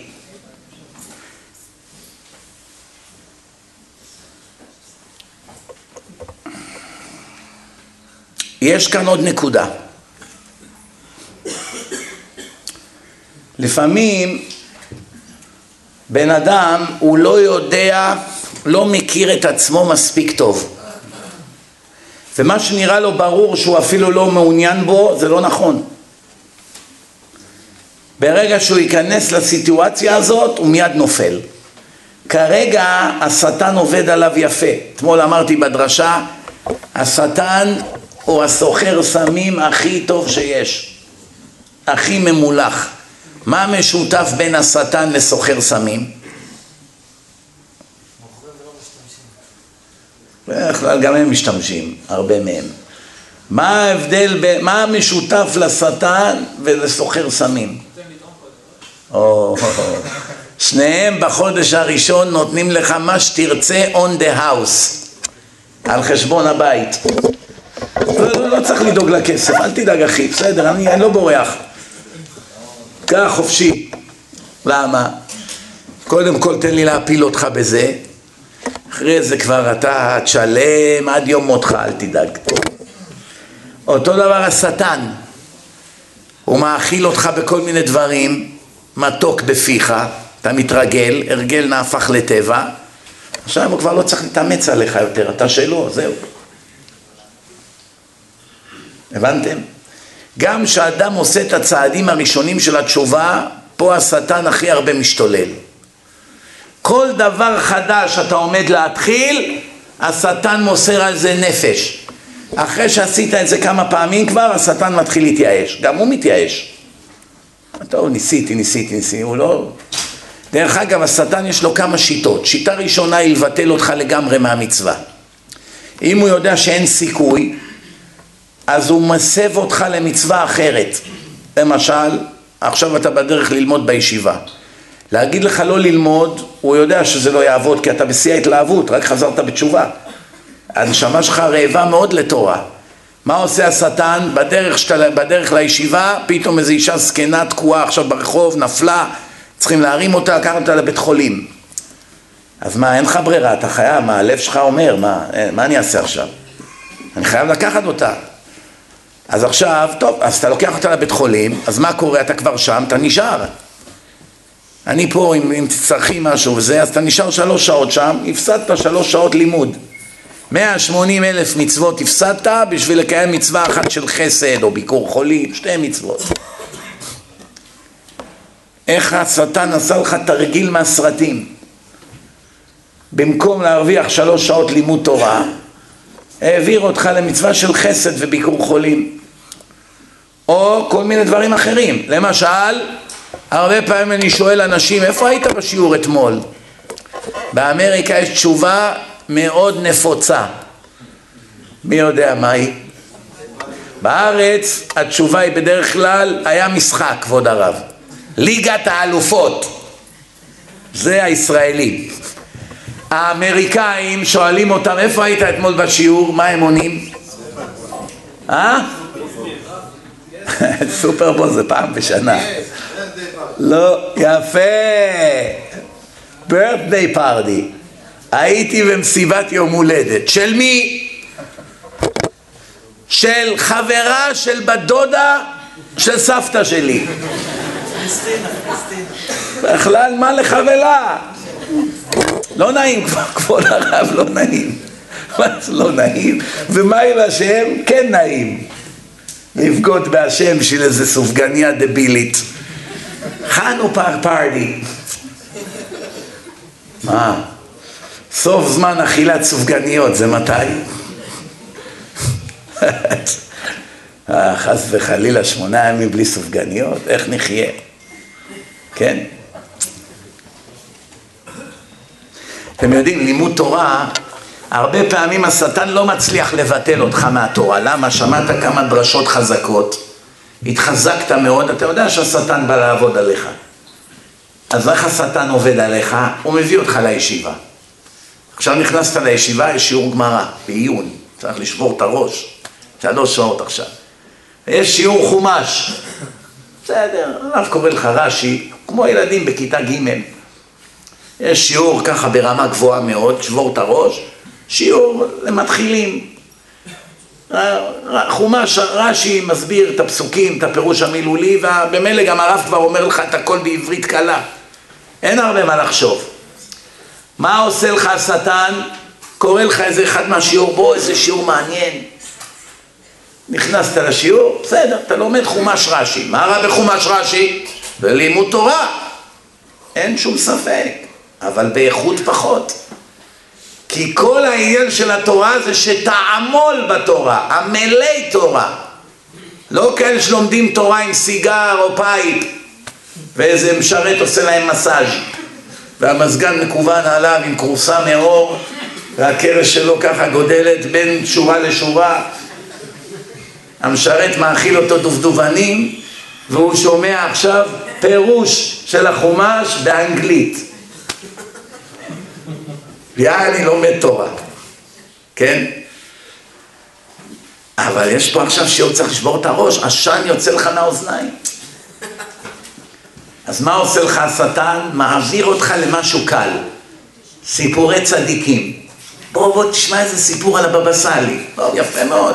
זה מוסר, הסיפורי צדיקים זה מלמד הרבה על החיים, אבל עכשיו באת לישיבה, זה אפשר לקרוא בבית. זה לא צריך רב שיקרא לך סיפורים על הבבא סאלי. קודם כל יש לי שאלה, מי אמר שבכלל יש הבדל בין חלק מהתורה לחלק אחר? הרי כל פסוק שאתה קורא בתורה הוא אותו דבר.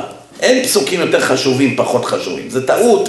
לפעמים הגבאים בבתי כנסת אומרים, רבותיי, פרשת בשלח, עליית רביעי, אז ישיר משה.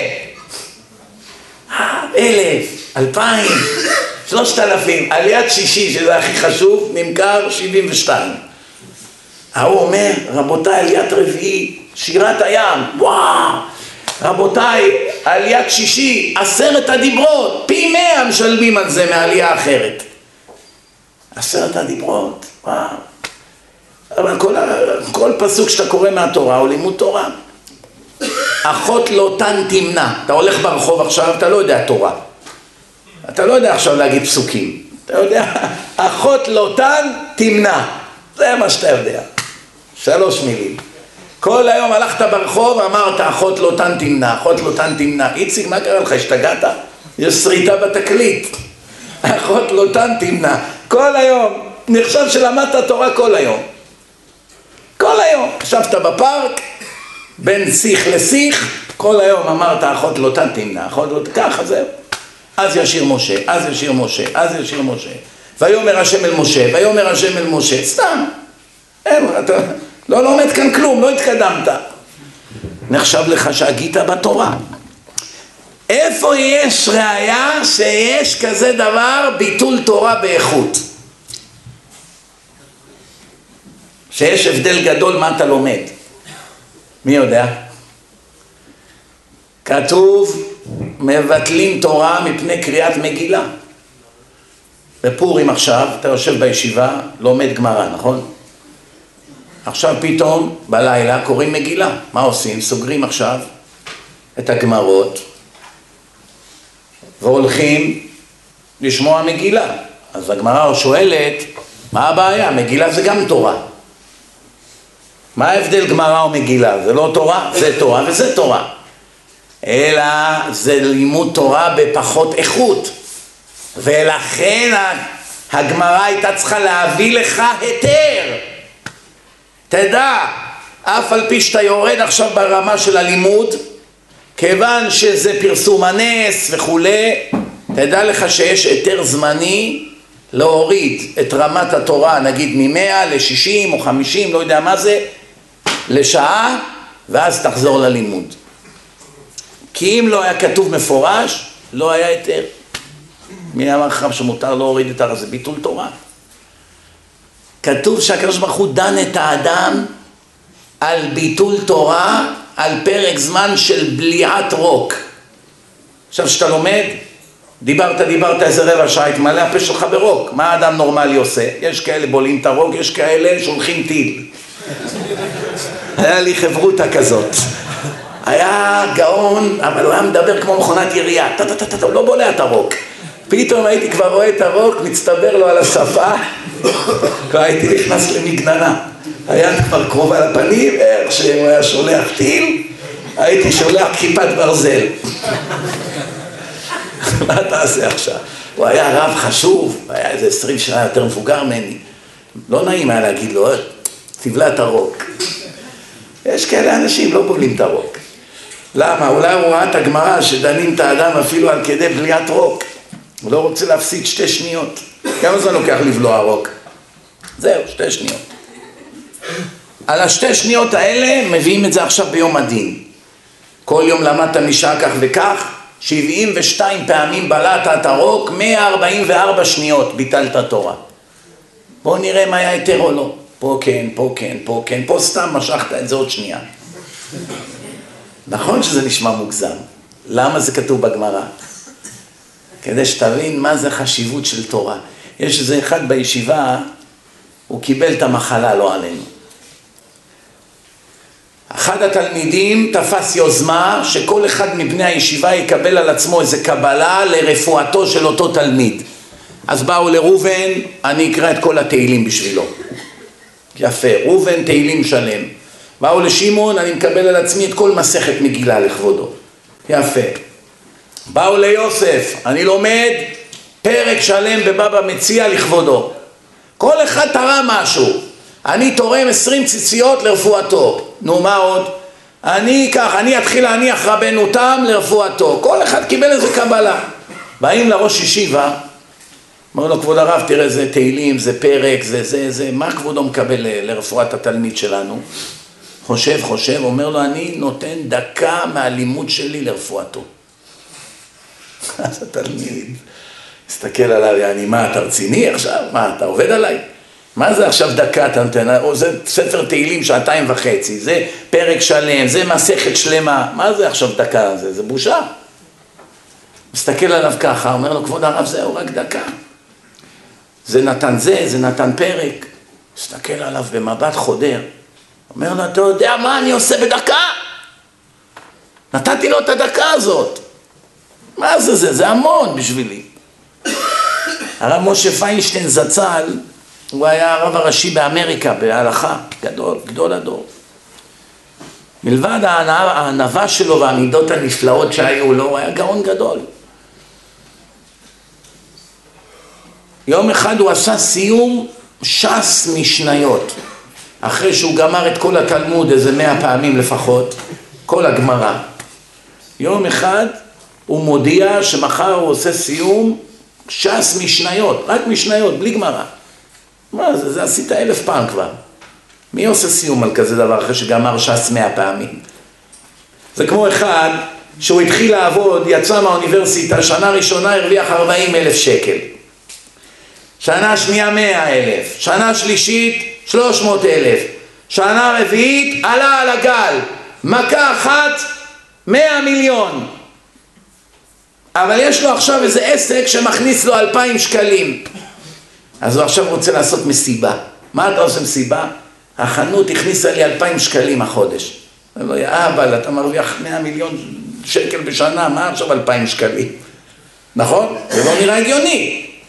אלא אם כן יש איזו סיבה חסויה פה. שאלו את רב משה פיינשטיין, כבודו, גמר ש"ס מאה פעמים, מה זה עכשיו ש"ס משניות? אומר, הש"ס משניות הזה הוא מיוחד בשבילי.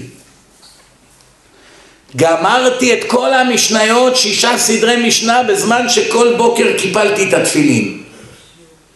כל יום לקח לי דקה וחצי לקפל את התפילין, עד שסגרתי אותם, הכנסתי אותם בנרתיק. בזמן הזה עשיתי משנה או שניים כל יום. בדרך כלל מה אנשים עושים? מסתכלים, בודקים, מסתכלים, מעניינים, מה שלמה שיש קפה, שתי, דיבורים, סתם.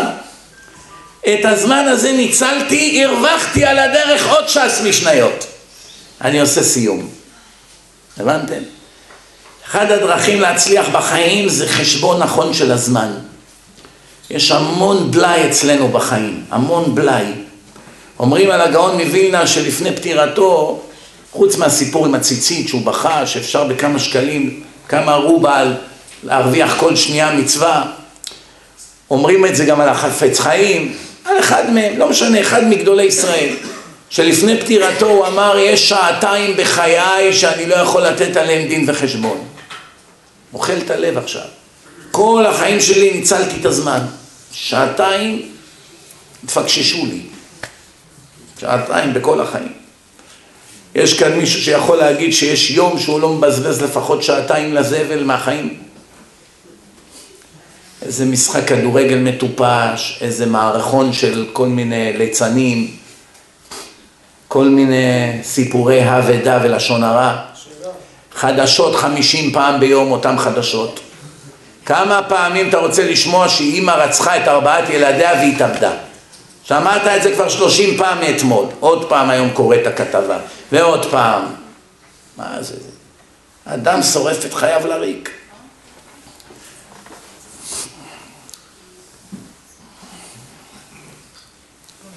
הרבה פעמים בן אדם מקבל, נגיד, בקשה בדואר לתת צדקה לאיזה אלמנה, ליתומים, למשפחה שאיבדה את הכל. הרבה צרות פה יש לאנשים, הרבה צרות. אז רוב האנשים אין להם עכשיו כסף להתחיל לשלוח צדקה לכל מעטפה שמגיעה בדואר. מה עושים? לא פותחים את זה אפילו. קופת צדקה כך וכך, ישר לפח. אלמנה וארבע עשרה יתומים, חרב עליה עולמה, אנא, ישר לפח. אין לי בקושי לעצמי מה יש לאכול, מה אני עכשיו? אתחיל לתת, לחלק צ'קים לכולם? אומר הרב זילברשטיין, חידוש יפה, אומר, נכון, אתה אברך קולה, יש לך כסף להתחיל לחלק, אתה לעצמך נתמך מצדקה. מה יעזור עכשיו? כשאתה מקבל את המכתבים האלה, יש כאן לא תעמוד על דם רעך. אם אין לך כסף לתת, אתה אנוס, לא תקבל על זה עונש. אם אתה מיליונר ואתה מתעלם, כתוב מפורש, אסור להתעלם. אבל אם אתה סתם, איך אומרים, תפרן, אין לך כסף. אז מה תעשה עכשיו? כל מכתב שמגיע תתחיל לחלק, כל אחד שעומד בכותל בא לך ככה, כל בית כנסת שאתה נכנס, 30 איש קופצים עליך. אין לך כסף, מה? לכל אחד תן שקל, אתה פושט רגל. אז אתה אנוס. אנוס רחמנא פטרי. אז כיוון שהכסף לא יכול לתת, תהילים אתה יכול לקרוא פרק למענם. זה כן, נכון? תפתח, תקרא את הסיפור, יישבר לך הלב. שתקרא עכשיו על אלמנה שיש לה 14 ילדים עניים בבית ונזילות על הראש, תפתח את התהילים, תקרא פרק 2-3, בלב נשבר עבור אותה אלמנה. אם כל אחד שקיבל את המעטפה הזאת יקרא שניים שלושה פרקים, חלק ייתנו כסף, חלק יקראו תהילים, סיכוי גדול שהיא תצא מהצרה הזאת מהר. השתתפת, חילצת אותה מהצרה. שמת בפח, הפסדת מצווה. אולי גם תקבל עונש, אולי. על זה שאתה מתעלם. אבל גם אם לא תקבל עונש, הייתה לך הזדמנות להרוויח מצווה, בדקה, חצי דקה. כמה זמן לוקח לקרוא פרק תהילים, שיר למעלות? שלוש שיר למעלות, דקה. דקה אתה לא יכול לתת לאלמנה, אתה לא יכול לתת איזה חמש עשר דקות לכולל שעומד להיסגר והאברכים יישארו בלי מקום של תורה, חס וחלילה. לפני שנסיים, ואני אתן לכם זמן לשאלות, תזכרו את המסקנה של מה שאמרתי. יש הרבה סיבות למה התפילות לא מתקבלות. חייבים לתקן אותן. לא יעזור לך כלום, אתה לא יכול ללכת עם השם ראש בקיר. צריכים לעבוד על הליקויים. ברגע שתעבוד על הליקויים זה יעבוד. אבל יש הוקוס פוקוס אחד שעדיין עובד. מה? שערי דמעה לא ננעלו. תזכרו את זה. מאז שנחרב בית המקדש כל השערים ננעלו. שערי דמעה לא ננעלו, אתה בוכה להשם בתפילה, תפילה אחת יכולה להיות שווה כמו אלף בלי דמעות. אתה מתפרץ בבכי, כולך נוזל, מים על הפנים. תפילה כזאת בוקעת ריקים. שערי דמעה לא ננעלו, שאל אחד החכמים, אם שערי דמעה מעולם לא ננעלו, למה קוראים לזה שערים? שער זה דבר שנפתח ונסגר כל יום. אם זה כל הזמן פתוח, זה לא שער, זה פתח. היה צריך להיות כתוב, פתחי דמעה תמיד פתוחים. לא שער, שער זה דבר שסוגר. הסבירו החכמים, זה לא לכל אחד פתוח כל הזמן.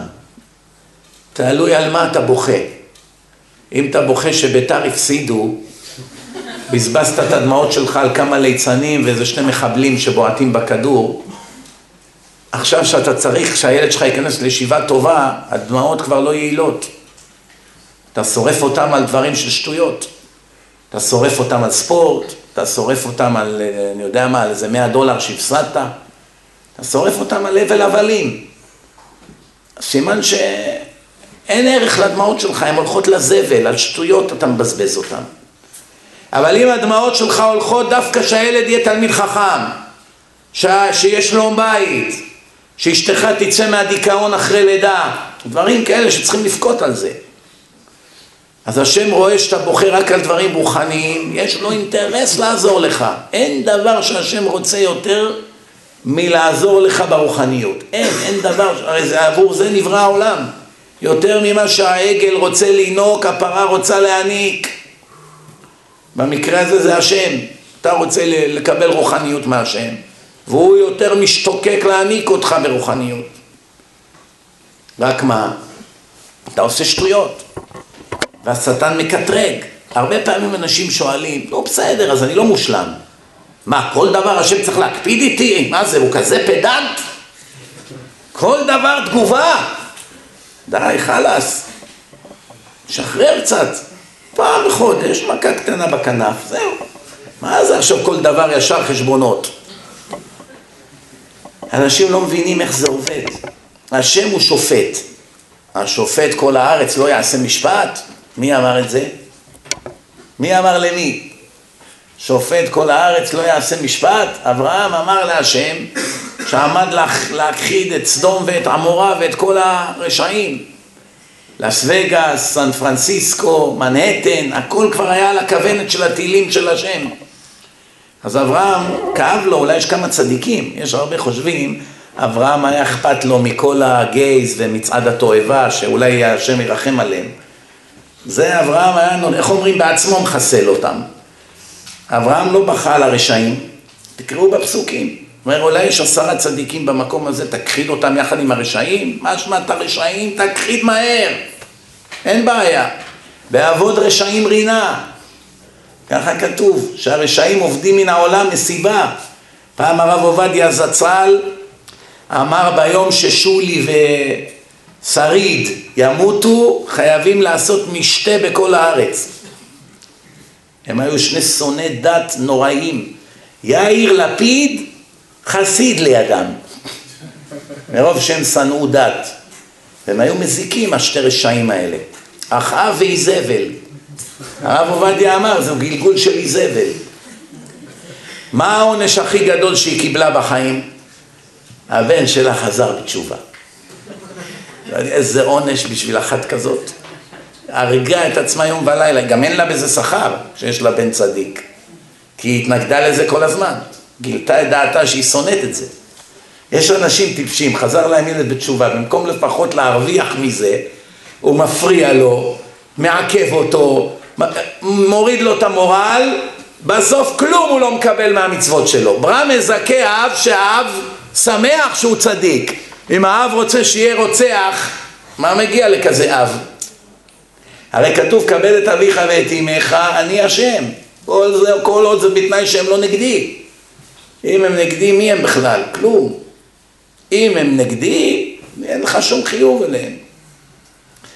בקיצור, יום אחד היא עמדה בכנסת, היא ישבה בכנסת יותר נכון, ואיזה דתי אחד נתן נאום ועצבן אותה.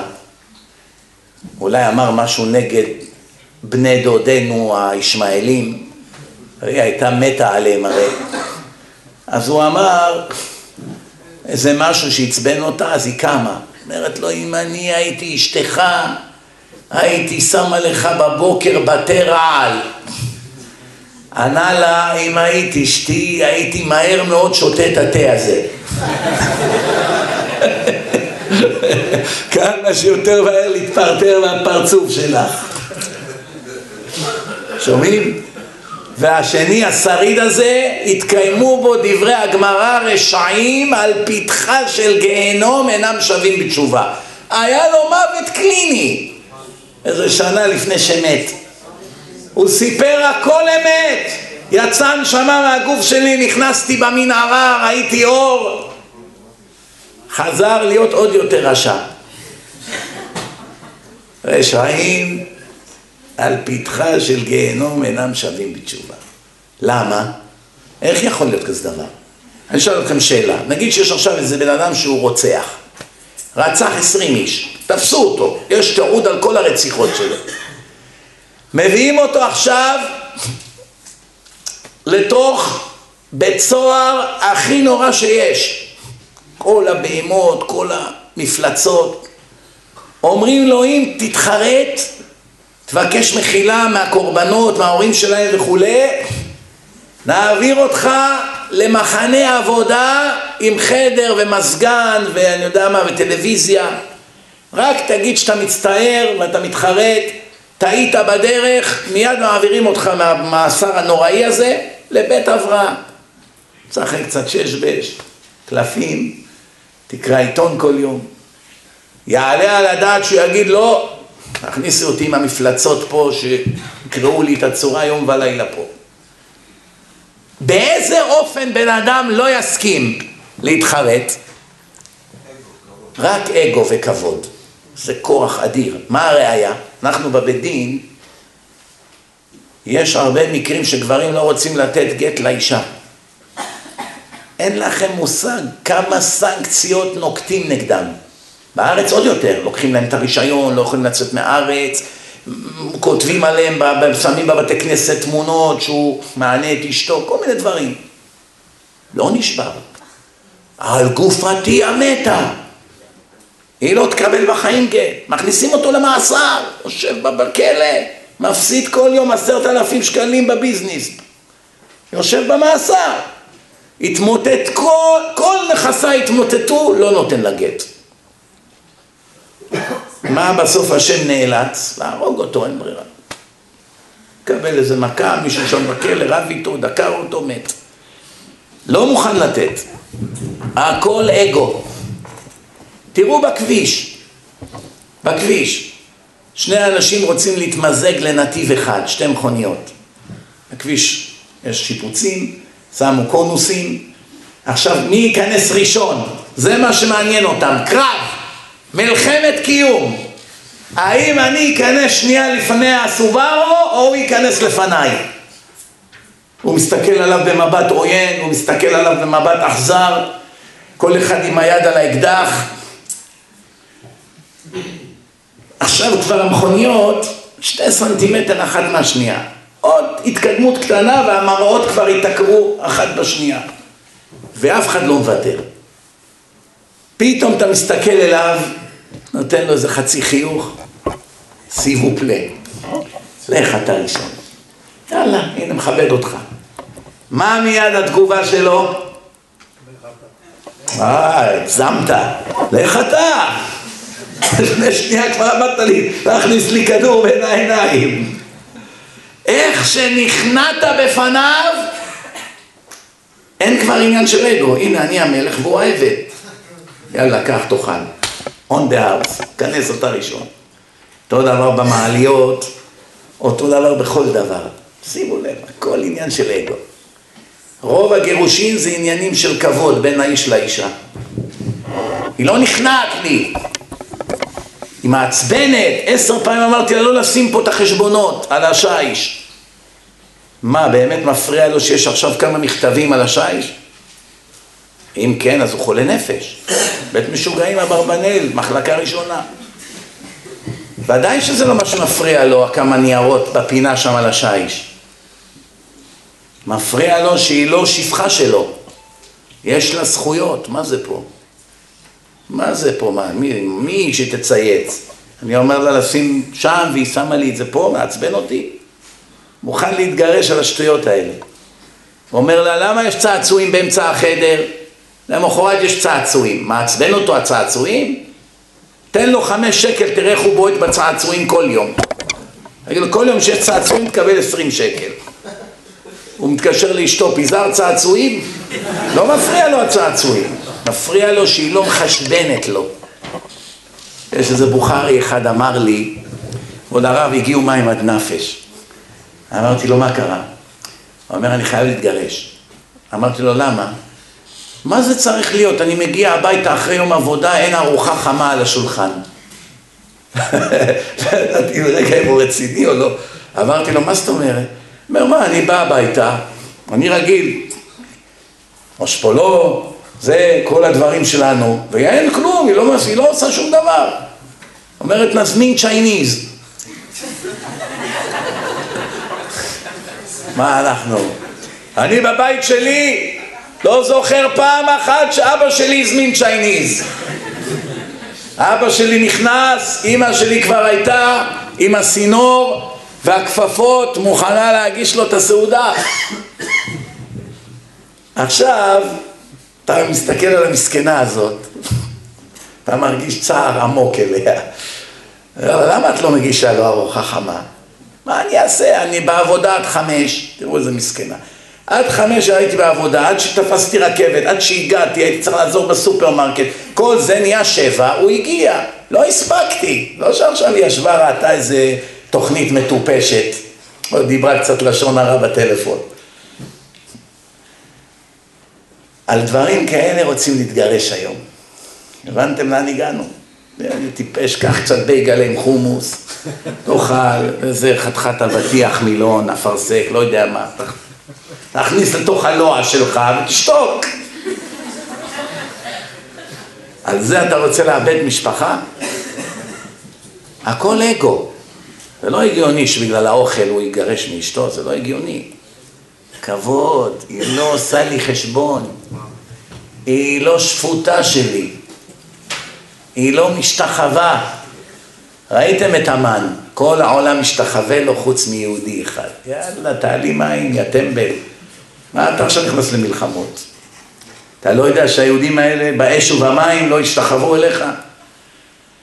אבל הנה, הצלחת שכולם משתחווים, אז אחד, אז תגיד שהוא משוגע, תעשה עליו צחוק. הלך למלחמת קיום. כל עם ישראל מוכן להכניס לתאי גזים. אחד לא השתחווה לו. כל זה אינו שווה לי, הוא אמר. כשאני רואה את מרדכי עומד בפתח ולא משתחווה לי, ולא נע ולא זז. כולו מלא בחמאה. ראיתם פעם את הפרצוף של האדם שהושיבו אותו בחתונה עם הפנים, עם הגב לתזמורת? מה הוא עושה ישר? פותח את המעטפה, מוריד אפס מהצ'ק. משה, מה אתה עושה? מה זה, זה מאה שקלים אתה רוצה לתת? זה אחי, אחיך, הוא גמר אצלי. מה קרה? תראו איפה הוא שם אותנו. עשרים שנה הוא שונא אותו עכשיו, למה? לא כיבד אותו. הרב בן ציון, אבא שאול זצ"ל אומר, תראה את הרודפי כבוד, איזה מטופשים הם. הוא אומר, יש לך תמיד את העשירים האלה שיושבים ליד הרב במזרח, בבית הכנסת, מושיבים אותם ככה שכולם ידעו מי בנה את הבית כנסת. עכשיו אלה העשירים בדרך כלל באים תמיד בסוף של התפילה. או דקה לפני הברכו, או שמגיעים לברכת כהנים, או שמגיעים במוסף. אבל יש להם מקום קבוע ככה בקדימה, כן? אז עכשיו בא איזה אורח לבית הכנסת, הוא בא קצת יותר מוקדם, כל הכיסאות דפוסים. הולך, מחפש, מחפש, הגיע שורה ראשונה. רואה מקום, לקח סידור, התיישב, פתאום האדון הופיע. כל שבת אותו סיפור. תמיד איזה אורח מתנחל לו בכיסא, כל שבוע סקנדל. מה זה? עושה לו ככה. אתה לא רואה? את השם שלי פה. וכולם מסתכלים, וכל שבת הוא מתעצבן, והוא מסתכל על השני, למה לא אמרת לו שזה כיסא שלי? עושה לעצמו כל כך הרבה בושות, בטעות שמישהו לא יישב לו בכיסא. תראו מה זה. שב כבר בפינה שם בצד, מה אתה עכשיו בא? הגעת שעה באיחור שתוק, מישהו ישב לך בכיסא, מה אתה מקים אותו? הבנתם? הכל אגו. וגאוותנים גם השם לא אוהב לקבל את התפילה שלהם. גבל לב, מה ההמשך של הפסוק? אותו לא אוכל. בעברית פשוטה, גאוותן, אני לא סובל אותו. אם יש לך פועל שאתה לא סובל אותו, והוא מבקש העלאה, מה בדרך כלל תהיה התגובה? חפש פראייר אחר, אתה מפוטר. מה מפוטר? באתי לבקש הלוואה, אתה מפטר אותי? כן, על החוצפה שלך. זה בערך מה שקורה פה. השם לא סובל אותך כי כולך שורוף, כולך גאווה וכבוד ובוז. עכשיו אתה בא בדרישות, רשימה, חושב שהוא בא לאובמה, משחק אותה ביבי עכשיו. ברק צריכים מטוסים. לא וורי ביבי, אני הבסט פרנד של ישראל. הבנתם מה הולך פה? איך אתה בא ברשימה של דרישות? קודם כל תהיה בן אדם.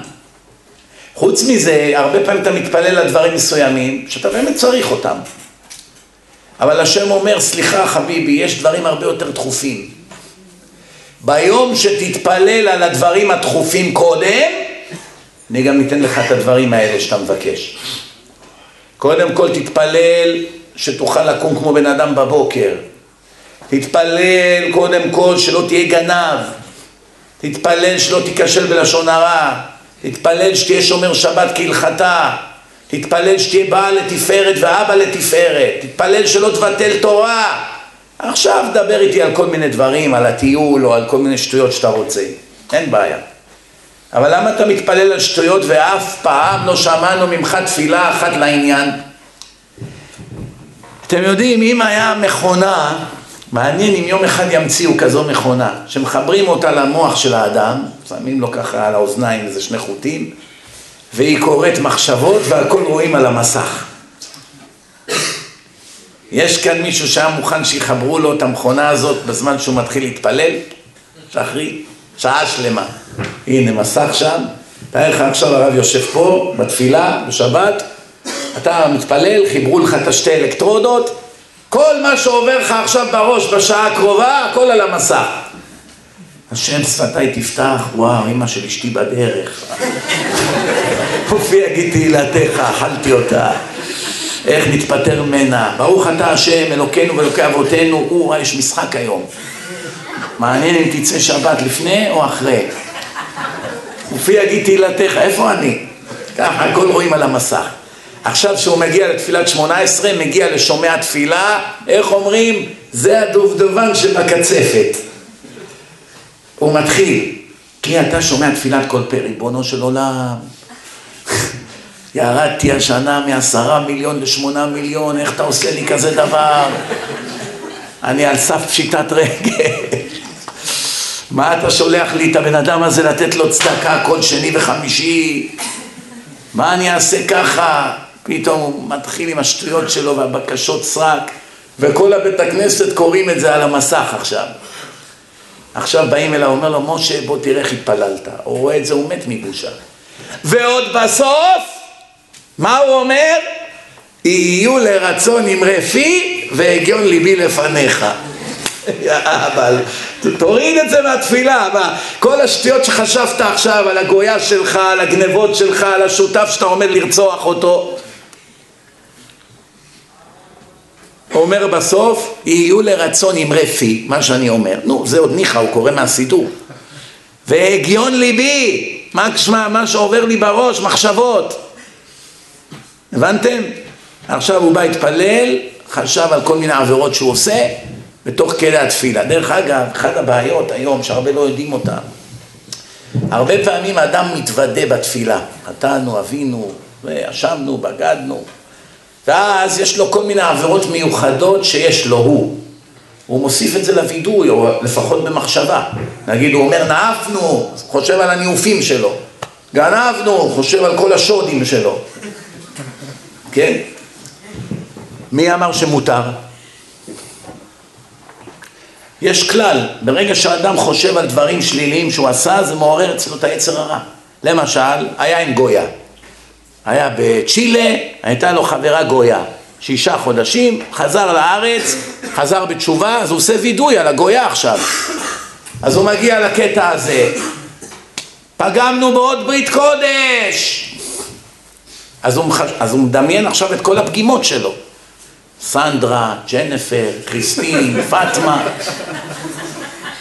ואז הוא שוכח איפה הוא עכשיו. תפילת נעילה ביום כיפור, הוא כבר הפליג עכשיו, הוא בצ'ילה, עוד שתי דקות הוא בסין.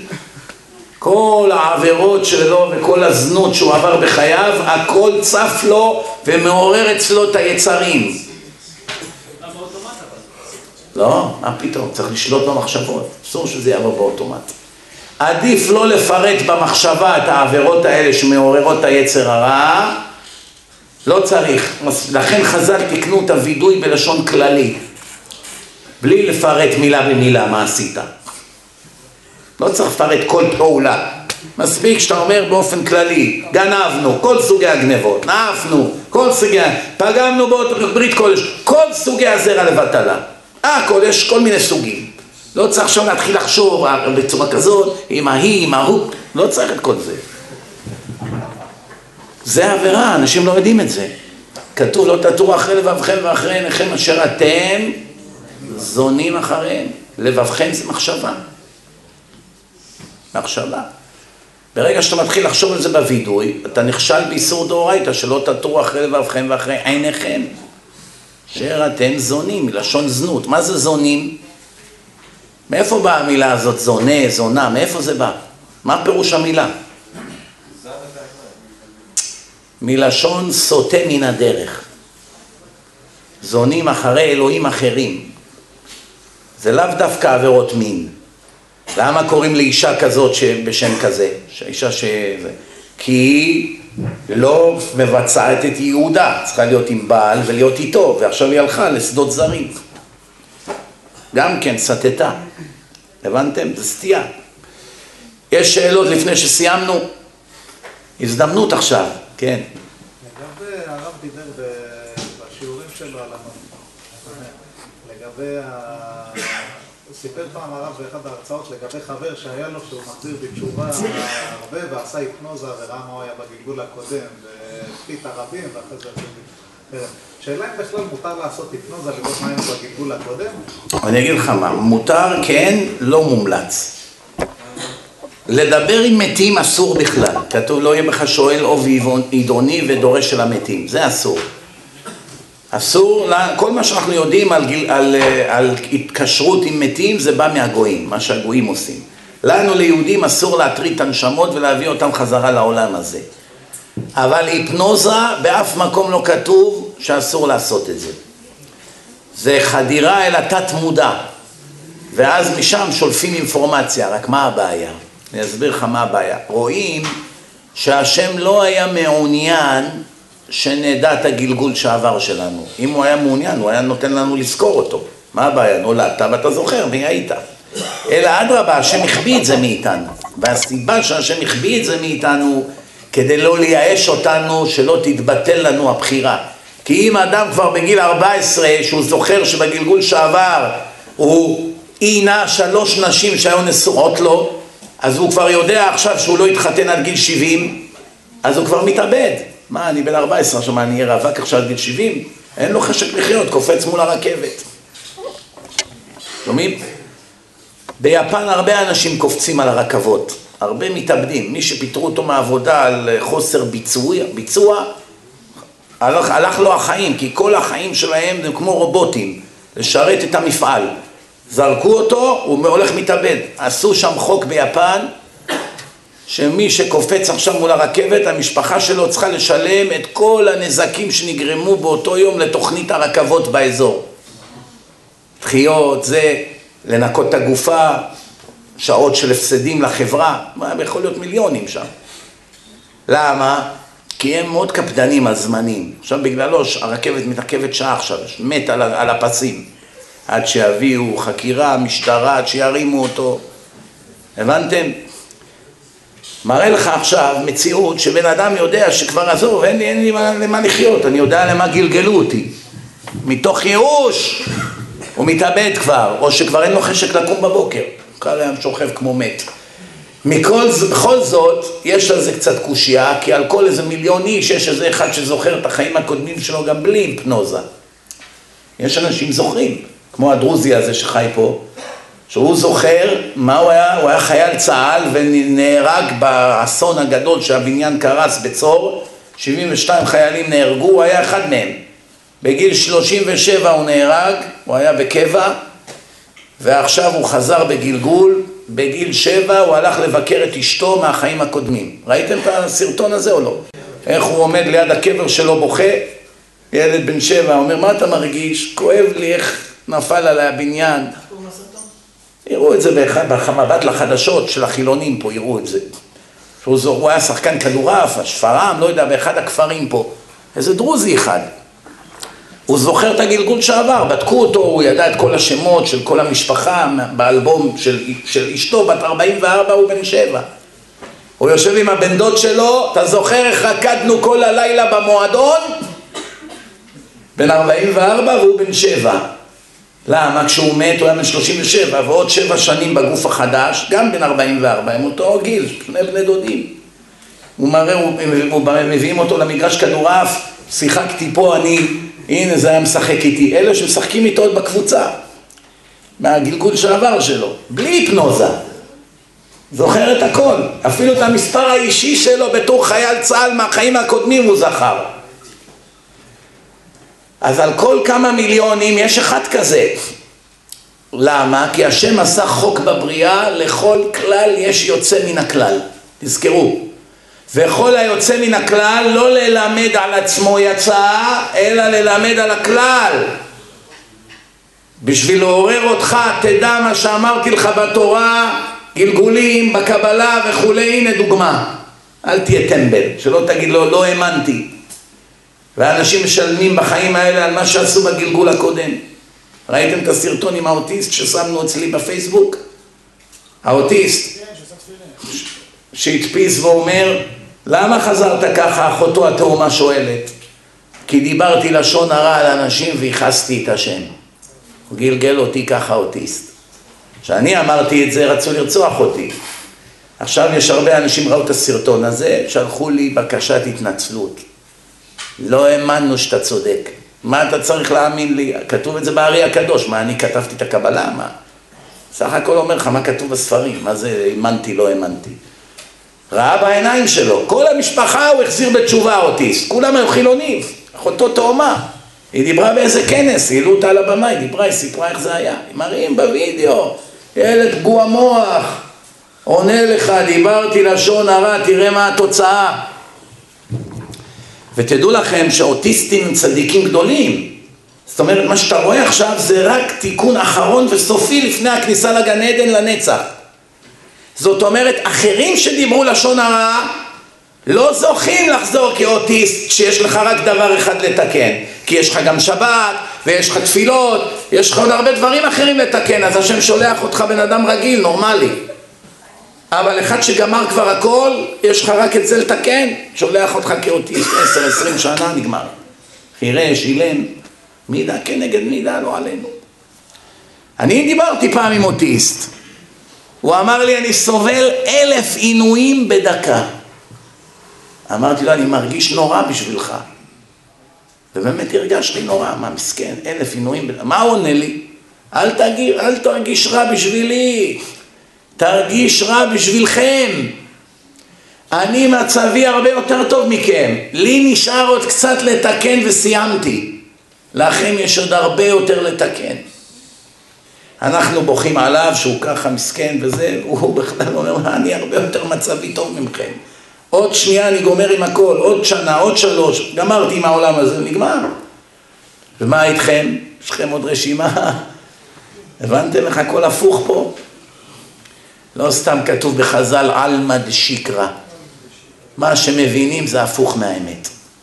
או שלא רוצים להבין, או שבורים ועמי ארצות, לא לומדים תורה, אז מבינים הפוך. לא סתם אמרו חז"ל, כל מה שאומר לך בעל הבית, תעשה הפוך. אחד שאין לו תורה. כי הדעת שלו היא דעת של עמי ארצות, תמיד הפוך מרצון השם. למשל, תבוא לעם הארץ, תגיד לו מה השם אוהב יותר, שתעמול בתורה בישיבה קדושה או שתהיה חייל צה"ל? מה יגידו כל העמי הארצות? בטח חייל. מגן על המולדת, מוסר נפש. מה אומרת התורה? לימוד תורה כנגד כולם, כולל חייל. לימוד תורה כנגד כולם. חייל, מעלה גדולה. מקבל שכר, ודאי. אתה משווה את זה לעמל בתורה? אוי לבושה, אוי לכלימה, מי שחושב ככה. אז מה, מה שהשם אומר לא מעניין אותך? הכל הולך לפי מה שאמרו לך בחדשות? מי יותר חשוב, מה שז'בוטינסקי דחף לך למוח שלך, או מה שהשם אומר? אלא מה? הלב, הכל הלב. עמי ארצות פועלים רק עם הלב. עם הלב. מה, כולם הולכים? מה, אסור ללכת? אסור לנסוע? ראיתי שם אנשים עם זקנים. מה אכפת לנו מהשטויות האלה עכשיו? יש תורה, יש שולחן ערוך, יש הלכות, מה אתה עכשיו מבלבל לנו את המוח? רב חיים קניאבסקי הלך? לא. רב עובדיה הלך? מישהו מגדולי הדור אי פעם הלך? לא. אז למה אתה הולך? כי ראיתי, אני יודע מה, אלפים הולכים. אז מה? רוב העולם מעשנים, זה טוב לעשן? כל ילד שני מסומם, זה טוב להיות מסומם? רוב האנשים בעולם שקרנים, חיים בבלוף, זה טוב? מה אתה נותן לי דוגמאות מההמון? שני מיליארד איש הם נוצרים, זה טוב? מיליארד וחצי מוסלמים, זה טוב? מה אתה מביא לי ראייה מאנשים עושים? כולם מתלבשים ככה היום, כבוד הרב. למה אתה לובש ג'ינסים עם חורים? זה באופנה. מי המציא את האופנה? אחד מפריס. זה שמשתתף במצעדים של הסוטים. הוא החליט שעכשיו יקראו את הג'ינס. ילכו עם חורים, פתאום הברך שלו יוצאת, כל מיני דברים אחרים גם. איי, מה יהיה איתנו, תגידו לי אתם. נו, יש עוד שאלות לפני שמסיימים? כן. התפילה שאנחנו מתפללים על הגאולה, ועל משיח צדקנו, זה לא קצת אגואיסטי, לא אגואיסטי קצת להתפלל בידיעה שברגע שהמשיח יבוא, בעזרת השם, אז יש הרבה חילונים שמצלמים אותו. אנחנו לא יכולים לעשות את החשבונות של השם. אתה צודק, שמשיח יבוא, במצב הנוכחי, הרוב המכריע של עם ישראל לא יזכה להיגאל, כמו שהיה ביציאת מצרים. אבל זה לא תפקיד שלנו לעשות את החשבונות של השם, כי כשמשיח בא, אנחנו לא מתפללים שמשיח יבוא בשבילנו, אלא לתקן עולם במלכות שדי, שיעשה בעולם רצון השם. שומע? ושימחה זכר עמלק. מה אכפת לי ולך היום אם ימחה זכר עמלק או לא? מה זה? מה, מי בכלל עמלק? גוי אחד בסין, עמלקי, גוי אחד בערב הסעודית, רק השם יודע מי באמת עמלקי. סנחריב בלבל את כל האומות, איזה צרפתי אחד, איזה אמריקאי, אובמה בטוח ברשימה, אתה שומע? אז יש לך עכשיו כל מיני כאלה שהשם ימחק אותם, זה מה שאני צריך עכשיו לעניין אותי? פירוש, זה לא בשבילי בכלל, אני לא מתפלל למשיח שיבוא בשביל שסוף סוף לא נצטרך לעמול ולעבוד ולשלם את החשבונות, לא. יש הרבה אומרים לי, כבוד הרב, מתי כבר יבוא משיח? מתי? קוקו, עגיל פה, כל הגוף קעקועים. אומר לי מתי יבוא משיח, אני אומר לו אם אני הייתי במקומך כל היום הייתי קורא תהילים שלא יבוא משיח. הוא לא מבין, מאיפה נפלתי עליו. אומר לי מה, מה אמרת? לא הבנתי. אני אומר לו בוא, בוא חביבי, בוא, תסתכל, תקרא מה כתוב כאן. ובא לציון גואל לשווה פשע ביעקב. בשביל מי הגואל בא? הוא אומר, לשווה פשע. מה זה שווה פשע? אלה שהפסיקו להיות פושעים. הוא אומר, זה לא אתה, אתה עוד לא הפסקת. אתה עוד בדרך. אחרי שתחזור בתשובה, תחזור, תשאל אותי מתי כבר משיח יבוא. אתה צודק, נו, מה אני יכול להגיד לך? אותו דבר תשאל על יציאת מצרים. כולם רצו לצאת ממצרים. 80 אחוז נכחדו במכת חושך. אני שואל, איך בכלל יש חג פסח? איך בכלל זה חג? זה כפול מהשואה. השואה שישה מיליון. בפסח 12 מיליון, שלושה מיליון יצאו זה 20 אחוז, 80 אחוז נכחדו זה 12 מיליון. שומעים?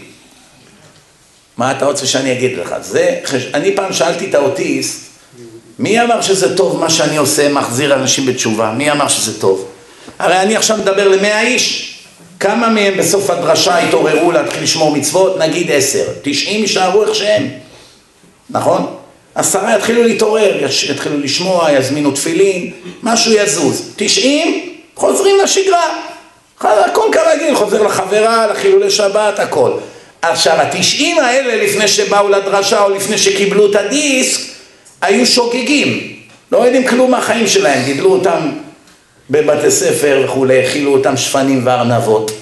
עכשיו פתאום הוא נהיה מזיד. הוא פתאום מבין שיש בורא לעולם, פתאום התורה היא אמת, פתאום יש תכלית, מחלל שבת מות יומת, מחלל שבת הרי הוא כגוי, ונכרתה הנפש ההיא מישראל, גאוותנים השם לא סובל, הוא לא ידע את כל זה. עכשיו הוא כן יודע, והוא ממשיך.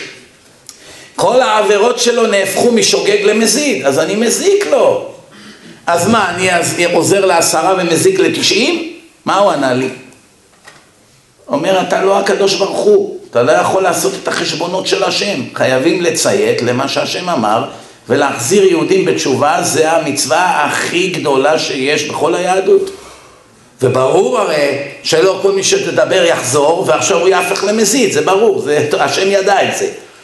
ומה אמר? חובה על כל אחד לעשות את זה, הוכח תוכיח את עמיתך. בכל זאת להתעקש. להתעקש, ודאי. יש שאלה בכלל, תגיד, איך השם מעניש את הרשעים? זה לא פייר. לרשעים יש אחלה טענה. למשל, הנה אני אהיה עורך דין שלהם, תן להם עצה טובה. עכשיו איזה אחד שהיה חילוני גמור, הדוק, אתאיסט. יום אחד הוא מת, גם הוא מגיע ליום הדין. שואלים אותו, טומי, כן, האם קבעת עיתים לתורה?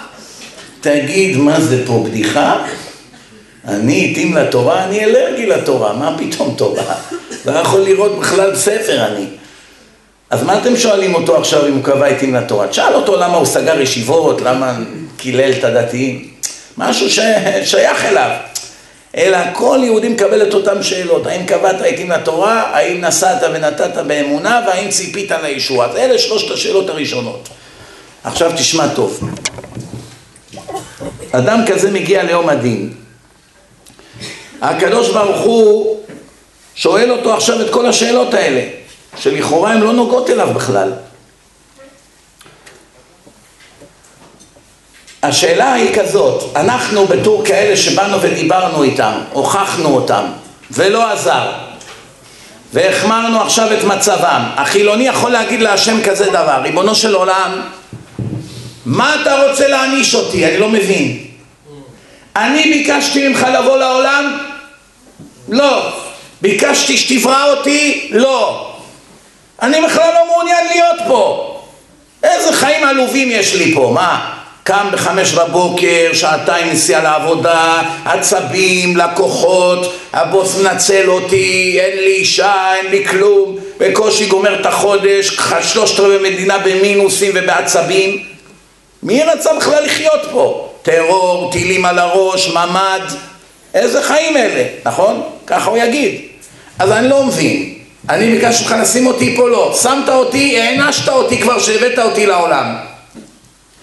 עכשיו אתה רוצה להעניש אותי על זה שלא שמעתי בקולך? מילא אם אני ביקשתי ממך לבוא לעולם ועכשיו אתה אומר לי אין בעיה, זה התנאי. אתה רוצה לבוא לעולם, אתה צריך לשמור שבת, לאכול כשר, להיות צנוע, ללמוד תורה כל יום, ואמרתי בסדר, והבאת אותי לעולם, ולא קיימתי את התחייבותי, מגיע לי את כל העונש. כיוון שלא שאלת אותי, הבאת אותי לעולם, אני פטור ממך, אני בכלל לא מעוניין לחיות. מה אתה מביא לי עכשיו שבת? טענה חזקה או לא? טענה דיבילית. לרגע הוא שמח, כבר אמר יופי, יש לי על מה לבנות. בקיצור, למה טענה דיבילית? כי אם עכשיו היה בא מחבל דאעש לאותו אחד, עם סכין כזאת ככה, שם לו את זה בגרון, יהוד, תתכונן, אני הולך לשחוט אותך. לפי הטענה שהוא יטען ביום הדין, הוא היה צריך להגיד לו, אחמד, מהר, תגאל אותי מייסוריי. מהר, עבודה, עצבים, קליינטים, מינוס בבנק, שחט אותי מהר! אבל במציאות מה הוא יעשה? לא, אחמד, מה, אני שמאלני, למה אתה הורג אותי? אני חבר שלך, אני... בוא אני אראה לך בפייסבוק שלי כמה אני מגן עליכם. שוחרי החופש, דת האהבה, האסלאם. אני אחלה בשבילכם, בוא תראה, אני אחד משלכם. למה אתה רוצה להרוג אותי? לא, בבקשה, תן לי לחיות. אני אתאסלם אם אתה רוצה, מה הבעיה? סימן שהוא כן אוהב את החיים שלו. אם האדם שונא את חייו, הוא אומר, אללה יופי, טוב מאוד, קח אותי מהר. או שהוא בעצמו יתאבד. מה, בעיה לקחת כדורים ולהתאבד היום? לא מרגישים כלום. עוד כדור, עוד כדור, הולך לישון, לא קם, זהו. אבל אתה רואה שרוב האנשים לא עושים את זה. אחד למיליון מתאבד, גם לא. משמע הוא נהנה בחייו. הוא כן רוצה לחיות. עכשיו אתה פתאום אומר, בא לעבוד עליי? למה בראת אותי? הבנת? אם רוב האנשים באמת היו סובלים פה, אז היו הורגים את עצמם, במיוחד החילונים, מה אכפת להם להתאבד? הם לא מאמינים שיש בזה עונש, בכלל לא מאמינים בעולם הבא. אז כולם היו צריכים להתאבד. מציאות, ראית אותה הם שרים במשחק של בית"ר, איזה אושר? על הגדרות, קופצים, אאו, איזה אושר. המשיח, ביום שיבוא הם לא ירקדו ככה. זה אחמד אחד הרביץ חתיכת בעיטה באיזה סמרטוט, והם צורכים ברחובות בירושלים, רצים לכותל, שמים פתקים. וואו, איזה יופי, זכו בגביע, נותנים להם איזה חתיכת קרש. הבנת איך הם מאושרים? שטויות הם מאושרים. קנו איזה ג'ינס עם חורים, לא ישנים בלילה מרוב התרגשות. שמו איזה פוסטר של איזה טמא אחד מצרפת על הקיר, וואו, איך השגת את זה? זה החיים של האחים והאחיות שלנו פה במדינה הזאת. כל העולם, לא רק פה. מסקנה, הכל בבלת. אף אחד לא רוצה למות, אף אחד לא מתלונן. למרות הקשיים והצרות, כולם רוצים לחיות, ועל זה הם ייתנו את הדין. שלא שמעו בקול השם. עוד שאלות, כן. איך מתפללים נכון? א', בכוונה. צריך לכוון למילים. לאט לאט, בכוונה לדעת המילים. אסור לבקש הרבה כסף, צריך לבקש, ריבונו של עולם, תן לי את הפרנסה הכי מתאימה לי, שאני אתקרב אליך בזכותה. אם זה הרבה, אם זה קצת, זה כבר לא משנה. אתה יודע, אני, המטרה שלי להיות דבוק בך. רוצה להיות קרוב להשם. רוצה להיות צדיק. אם עושר יביא אותי לזה, תעשה אותי עשיר. אם לא, אל תעשה אותי עשיר. בן זכר, בן אדם רוצה לבקש בן זכר, אבל זה לא טוב לך בן זכר. בן זכר תמיד טוב לך. לא, בן זכר זה מסוג הדברים שתמיד טוב. נכון, נכון שיש בנים מסוימים שהם לא טובים. תלוי איזה נשמה הורידו לך. באופן כללי בן זכר זה דבר טוב, זה כמו בית לגור. בית לגור זה דבר טוב. איזה בית זה עוד עניין. אבל בית, זה בן אדם צריך בית, צריך מה, הוא יישן בפארק. יש דברים שזה ברור שזה טוב. בן אדם, זה ברור לו שזה טוב. אבל יש דברים שזה ממש לא ברור שזה טוב. למשל, בן אדם מבקש בן זכר, למה? כי כתוב בגמרא, ברא מזכה אב, אחרי שימות מהעולם, הבן הזה יעזור לנשמה שלו. אז הוא מבקש את זה בגלל שזה ודאי יהיה לו טוב. אבל מה יקרה אם הילד הזה יהיה עשיו? גם יצחק ביקש זכרים. קיבל את עשיו. בן זה ודאי טוב, בן כמו עשיו זה מכה אנושה. הבנת? לכן צריכים לבקש בנים צדיקים, כי זה ודאי טוב. בנים תלמידי חכמים, זה ודאי טוב. בעלי מידות, זה ודאי טוב. אישה כשרה, אישה צנועה, זה ודאי טוב. הבנת? אבל לא להגיד את רבקה או את רחל, זה כבר אתה לא יודע, אולי לא השידוך שלך. יש עוד צנועות בעולם, למה אתה דווקא על זאת מתעקש? אתה מבין מה אני אומר? יש הרבה אנשים רוצים עבודה מסוימת. כבוד הקדוש ברוך הוא, ריבונו של עולם, אני רוצה להיות ספר במספרה הזאת. מי אמר לך שזה טוב לך שם? כל היום נוגע בבחורות. מה זה, זה טוב זה? אבל פרנסה טובה. פרנסה, אז לך תהיה רוצח שכיר, 20 אלף דולר לראש. זה גם פרנסה טובה.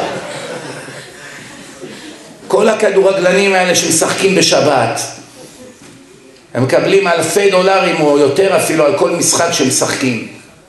אתה יודע כמה הם, כמה הם יצטרכו לשלם על כל דולר שהם מרוויחים על זה שהם משחקים בשבת ומחטיאים את הרבים? אני מבטיח לך דבר אחד, כל השחקנים פה בליגה שעושים מיליונים, אם לרגע אחד הם היו מבינים איזה עונש הם יקבלו על כל משחק שהם משחקים, הם בעד מיליארד דולר לא הם מסכימים לשחק, למשחק אחד. דרך חלק מהכדורגלנים יצרו איתי קשר, שאני אמשיך לדבר על זה חזק, שהעם ילחץ על הליגה להעביר את המשחקים משבת. אבל לחצו ולא עזר. מה? לחצו ולא עזר. יעזור, אל תדאג. עוד קצת לחץ, עוד קצת לחץ. בעזרת השם, היום נפגשתי עם אלי ישי. בעזרת השם, בבחירות הבאות, אם הוא ייבחר, אפשר יהיה לשנות את זה. אם יהיה לו כוח.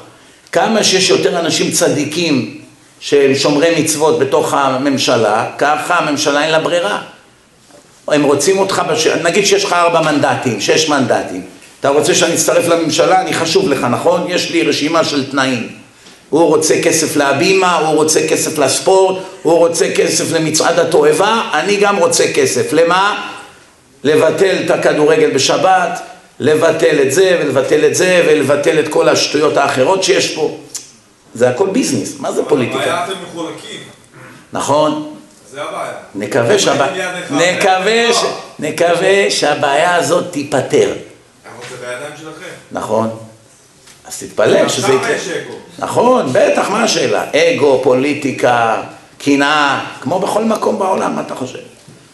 מי אמר שאנחנו מושלמים? אם אתם מתאחדים, אתם בממשלה. צודק, האיחוד, כתוב. מה שהם מפחדים בעוד כמה שנים. נכון, נכון. תדע לך, אני מאוד אכלתי את הלב על זה. מה שקרה, כי אם כל הדתיים היו מתאחדים, כל סוגי הדתיים, היה מעל 20 מנדטים דתיים. הדתיים היו יכולים לעשות את המפלגה הכי גדולה ולזכות בת, בתפקיד ראש הממשלה, עד כדי כך. אבל אתה יודע מה? אותו דבר אתה יכול להגיד על הערבים. אם כל הערבים היו יום אחד מתאחדים, לא היינו פה. לא, מיליארד וחצי ערבים בכל העולם, בכל המזרח התיכון, רק מחליטים ללכת לארץ ברגל. כולם, סורים, עיראקים, איראנים, ירדנים, סעודים, כולם. מצעד. מצעד התועבה, הגאווה, לא יודע איך תקרא להם. באים כולם עכשיו, דוחפים את הגדר, מה תעשה, תירה עליהם? ביבי, מה נעשה? רגע, רגע, זה טוב לי ליחסי ציבור או לא? קודם כל הם חושבים מה טוב להם.